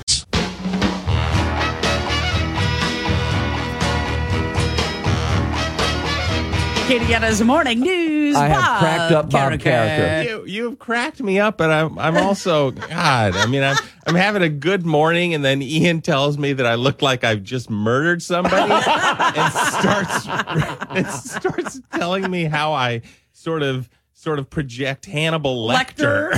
Yeah. Because I ask you, so what's new with you? full of compliments, Because right? I ask you, what's new Yeah. with you? And you say, I'm fine. With Yeah. a treasure chat grin on your right face. Right. And i yeah and i mean all i was thinking is i wanted to tell people how proud i am of myself because i just built a 12 by 14 foot gazebo in my backyard Oh, wow. and you somehow equate that sort we- of self uh, appreciation to me So you feeling worthless right now? what no Uh, no? I- well now i am i don't know this is terrible Welcome to our world, Bob. but no, you're beautiful and wonderful. And Yeah, you're yeah, I don't know, I don't know. You're the man who gave us the bee All right, truck. all that right. absolves you of anything. All right, right. Sister Assunta. I'm sure I'm living up to your potential. or not. Oh, Now, the question is, are we living up to Dr. Bob's potential? Yeah, I guess. I'm sure we are. I'm Uh, sure we are. Yeah, I but no, I'm pretty true. proud of myself. I built this gazebo and it's uh it's it's really, you know, Pretty, given huh? my backyard new purpose and I find myself now sitting outside with a fan blowing on me in the evenings and I'm pretty happy I was about, about it. to That's ask pretty you, is, cool. it, is a gazebo strictly for your personal enjoyment, or are you going to start doing weddings there? Uh no, I'm not I don't plan on renting it out. you know what, Ian? There you go. Now people are going to start writing in requesting sorry, that. sorry, Ian, you're gonna have to find someplace else. I'll perform the ceremony at Bob's backyard. oh man. Okay, Acadiana's history professor. what do you have in store for us today? So today I'm going to do something that I don't think the radio is necessarily really, you know, mm-hmm. best for. well, we're gonna have to put our imaginations in Right, use. but it's going to be sh- some show and tell. Oh, boy. As well as a little history and some of my own personal connection to this history. ah, tell us. So yes. what I have, do you know what this is? Yeah, it's a little canister. It's a film little canister. film canister. Mhm. And in this little film canister, Is I have, let's you can see. see what I have in my little film canister. Mount St. Helens. Right. Mount wow. St. Helens May Ash 18th, 1980. from May 18th, 1980. Wow. And that's our moment in history this week? Yeah, right. That's our moment in history this week. Great. It is the eruption of Mount St. Helens. And my, so I'm originally from Spokane, Washington, Mm-hmm. uh, which is in eastern Washington. And Mount St. Helens is, was, is this active volcano mountain um, in western Washington. So on the coast that full on exploded in 1980 and and there are people who still remember it today I love this. across the country because it was this just m- Huge news story. event. Yeah. May I look inside? Is yeah, this yeah, yeah. to my health or no? Yeah, well, it probably is, but look, I That's made okay. it, so It's fun you should, time. You should be fine. Bob's Yeah, well, here. Why take life too seriously? We're not making out alive anyway. Oh, wow. You can do whatever you want with it. Uh, I Wow. mean, yeah, no, check it out. You can see how powdery it is and how fine it really is. Mm, is it now? So, so it looks like Nesquik. That's what it Re- looks like. uh, let me see. yeah, yeah. When you're done gray- looking. When you're done. Just gray be, be Nesquik. careful because Yep, it's not yep. fully closed. Okay. Wow. And okay, you let's kind of see. have to appreciate. I wish people Yes. could appreciate the ridiculous childly scrawling on the tape that How- indicates what's in my Yeah. little film canister. How old were you then? So I guess I was about 11 years old. That's awesome. and uh, so right, so I lived in Spokane, Washington, and this mountain exploded. It actually blew, and this is hard to believe, but it blew 1,700 feet, 1,700 feet off of the mountain. So the mountain used to be uh, one of the tallest in the state, and then it literally shrunk because 1,700 feet of it was gone. So Wow. it's, it, it's not inconsequential. How far from Mount St. Helens were you in Spokane? So I guess I, I mean it's probably 200, 300 miles, two hundred seventy-five miles. That's a good question. I'd have to I have to see. I think of it in terms of driving as the crow Sure. flies, maybe 250, 275 miles, something like that. That's really neat. And and so so it's it's it's Sunday. It's a Sunday, and my family had gone out for a picnic. We freak my my father would frequently drive us out into the woods for a picnic on the weekends. Not Uh-huh. every weekend, but we had done this on Sunday. We'd gone to mass and then uh, driven out into the mountains of North Idaho. Probably went to Lake Oreille, this beautiful lake, and had a picnic. So this is bef- and the ma- the uh, the mountain exploded at eight thirty in the morning. Right. Okay. But this is, of course, before the days of constant communication, constant Right. news awareness. And we were completely, and not only us, but people were just completely uh, unaware that this had happened. Clearly, people there knew that it had happened because it was loud and this gigantic explosion in their backyard. But 275 miles away, we're going on with our daily lives. And unless you actually happen to be listening to the news radio on Sunday, you, You didn't don't, know, You don't get it. So that I'm sure there are news reports coming on the TV, but again, people aren't watching the TV on Sunday. No. So for the most part, we're all completely clueless. You know, your average citizen is completely clueless that this has happened and a gigantic ash cloud is headed to blanket the entire state. So we had gone on this picnic and then we came back in the late afternoon. And by the late afternoon, this ash cloud had started to come across the state. And it literally turned day into night. And the birds, of course, because all of a sudden it's Mhm. night, they stop doing their birdly thing. Right. And everything sort of goes kind of quiet. Uh, and so it, it was eerie. like it was like a gray snowstorm, and we were used to we you know we knew what snowstorms were. Sure. it gets very quiet during a snowstorm as Mhm. well. Um, the the snow actually dampens sound from Mhm. reverberating, and this ash ended up doing the same thing. But for the longest time, people, I mean, as it was coming in, you see what looks like a storm coming in, Coming- but yeah, your way, but yeah, but then all of a sudden, hmm. this isn't a storm. Now, I mean, people weren't clueless for very long, Sure. but definitely clueless at at the very beginnings of it, and so um, eventually, I think that we had about two and a half inches of this ash that, Yes. that you see there, and it's essentially like powdered sugar. I mean, it Right, really, I mean- truly is. That's that's yeah, or incredible. Nestle Quik. You're right. Yeah. Blanketing everything. So let me just say then that we were wearing masks before wearing masks was hip and cool. How long did that go on? Because of course, ash is an, is an environmental thing. You don't want it in your lungs. So how Right. long a did the cloud last, and b how long did you have to go around protecting yourself from it? so the cloud didn't last all that long. It it, it came and then it went, mm-hmm. but we literally had to. Well, I mean, it, it- for years, in many respects, people had to live with this, but all summer we had to deal with it. Um, and and it was amazing because imagine your your whole community, everybody, all of a sudden having to deal with this this powder that coats literally Everything. everything.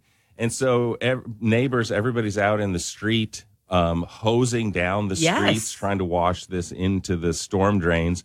And then, of course, the reports come out. Please stop doing that. Please stop Yeah, doing that because up. the storm Yeah. drains are being clogged up. Oh. And people, say, well, what are we? What are we? What are you supposed to do? with this? And it, it and it was dangerous because it's a powder that you're, you're simply breathing Yeah. into your lungs, you know, Absolutely. unobstructed. So we were wearing masks, but who had masks? So we were wearing Yeah. t-shirts, co- you know, tied over our, Our faces, faces. and things like this. The amount of so down here, you know, we're used to natural disaster, um, Mhm. hurricanes, and then frequently the flooding that comes from that, and then we have to be aware of cars, right, that have been damaged in floods. Well, let me tell Absolutely. you, virtu- almost every car was completely incapacitated because as you're driving around, The dust the gets dust sucked is yeah into exactly it. getting sucked into the engine and compromising Wow. the engines of the cars. So people had Wow. to deal with that as an as an immediate and then ongoing long term Yes. thing that they're not here's your prepared for their inve- car. investment of this, exactly and now, now you're going to have trouble at some right. point, maybe sooner rather than later. Yeah, yeah. What a fascinating time in history. We actually, and so one of my job, one of the things that I did as a kid to raise money, I, I mowed lawns in the neighborhood, and then I also shoveled snow in the neighborhood. I, had, I Uh-huh. had quite a little fledgling job, uh, A business, huh? business, yeah, Yeah. enterprise there. And so then uh, I, I got to start shoveling ash from people's walkways. So That's I, a I good remember job too, that. right? I guess it's a good job. Uh, little Bobby Carriker out there shoveling ash in a cloud surrounding him like, Like Pigpen. Pigpen. Yeah. ah, we said that at the same time. this is so great. This is so great. I'm sure. I'm sure my brother was protected in the basement, and my parents said, "Bobby, go out there. You know, Yeah, probably. do something. Make five dollars. Go shovel Mrs. Vester's driveway of the ash."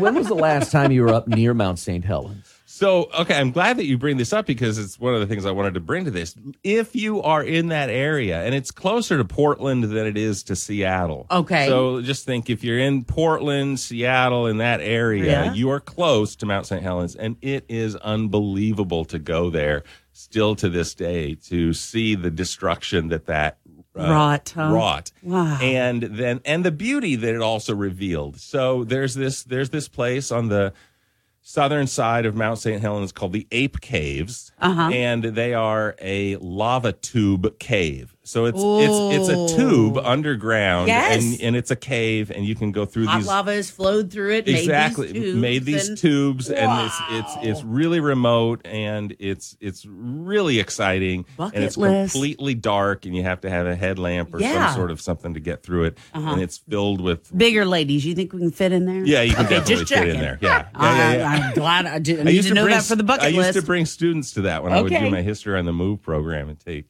take students on history tours of the of the country. This is so and then there's also this this other place where this canyon was revealed. You didn't know that there was an actual canyon underneath all of the trees, all of the the the the soil, everything, everything, hundreds of feet deep. But because all of the melting snow, immediately flash melted snow and glaciers on this Mount St. Helens were you know turned yes. to liquid and they literally rushed down the mountain and the blast s- scoured out Wow. a canyon that otherwise was not known and it's, it's it's gorgeous and beautiful and it's it's right there on the foothills of what used to be one of the tallest mountains, mountains. in the state Oh yeah. gosh, what an amazing! That's some serious bucket list. So I'm yeah, doing so that. you know, this came up when I was looking for what am I going to do today, and oh, Yeah. oh well, May 18th, which was yesterday, Yeah. but the anniversary of this in 1980, and I immediately realized, well, you know, I, I have a connection to that, and I also remembered that in my little in my little metal box of keepsakes from my childhood, I collected and still have some of that Mount St. Helens. I- ash. The the day I invited you to do an interview about your Boudin book has proved to be one of the the most amazing fun days ever because it, is, it has started a journey for all of us. It's the gift that keeps on giving, and, that's the beautiful I- part. Yes, thank you, Bob, And, for you know- always and you know what the gift that, this. gives, that keeps on giving for me is this. It's it's unsettling and it's beautiful. There, then now there are people out there who they encounter me just in my daily life, and they say, Yeah. "Are you the guy on the radio? I recognize Recognize your, your voice." voice. And, and you mm-hmm. can well imagine, Welcome right in my our life, I never imagined that people would say this to me. yeah, And, and, I you're quickly like, just lower my head and shuffle away. I, like, I don't know. I don't know. wow, I've told- she she buys the off brand bread. Yep. I've told Bob this story before. I saw someone I knew in. And I was talking to someone I knew, uh, Letitia Walker, former news Yeah. director across the street. Her son was in Albertsons and walking in, like, and I said, "Hey, Brody, how are you?" He's like, "I'm fine." And then Bob heard my voice, said, "Hey, Ian," and then Brody turned and said, "Oh my God, you are famous." so thank you, Bob, Yeah, for don't validating me not- in that one moment. I'm one not moment. Really sure what that says about Brody, but That's adorable. No, it says we're Lafayette oh. famous. That's what we are, and that's, That's a, right. that is a mantle I'm glad to sit on. Bob Carriker, Acadiana's history professor. thank you very Thank much. Thank you. The Fox Business Report is being brought to you by Our Lady of Lourdes, where they believe your health lives in the story of your life. They listen, they heal. Visit lourdesrmc.com. We listen, we heal for more information. I'm Elizabeth McDonald, and this is the Fox Business Report. The job market continues to be holding up this month. The number of people filing for unemployment benefits for the first time increased slightly last week to 218,000. New claims came in a little higher than expected. However, the number of people still receiving unemployment continues to decline. Continuing claims dropped to 1.31 million in the latest reading. Yesterday's Wall Street sell off is blamed on retail giants Walmart and Target, reporting the impact of higher prices on their businesses. This morning, BJ's wholesales quarter was better than expected, with sales up more than 14%, up more than 4%, excluding gasoline. Though Kohl's quarter was disappointing. EasyJet, the European discount airline, says its bookings are now stronger than before the pandemic. That's your Fox Business Report. I'm Ginny Cosola, invested in you. After 9 11, Ben Harrow couldn't wait to enlist in the Army. But in Afghanistan, Ben stepped on an IED while leading an anti terrorism mission. Ben survived, but lost both of his legs above the knee, two fingers, and sustained injuries to his right forearm. Ben now lives in a smart home from the Tunnel to Towers Foundation, which gave him back his independence despite his severe physical challenges. Help heroes like Ben. Donate $11 a month to Tunnel to Towers at T2 News Talk 96.5 KPEL Breaux Bridge Lafayette, a Townsquare Media station, broadcasting from the Matthew James Financial Studio.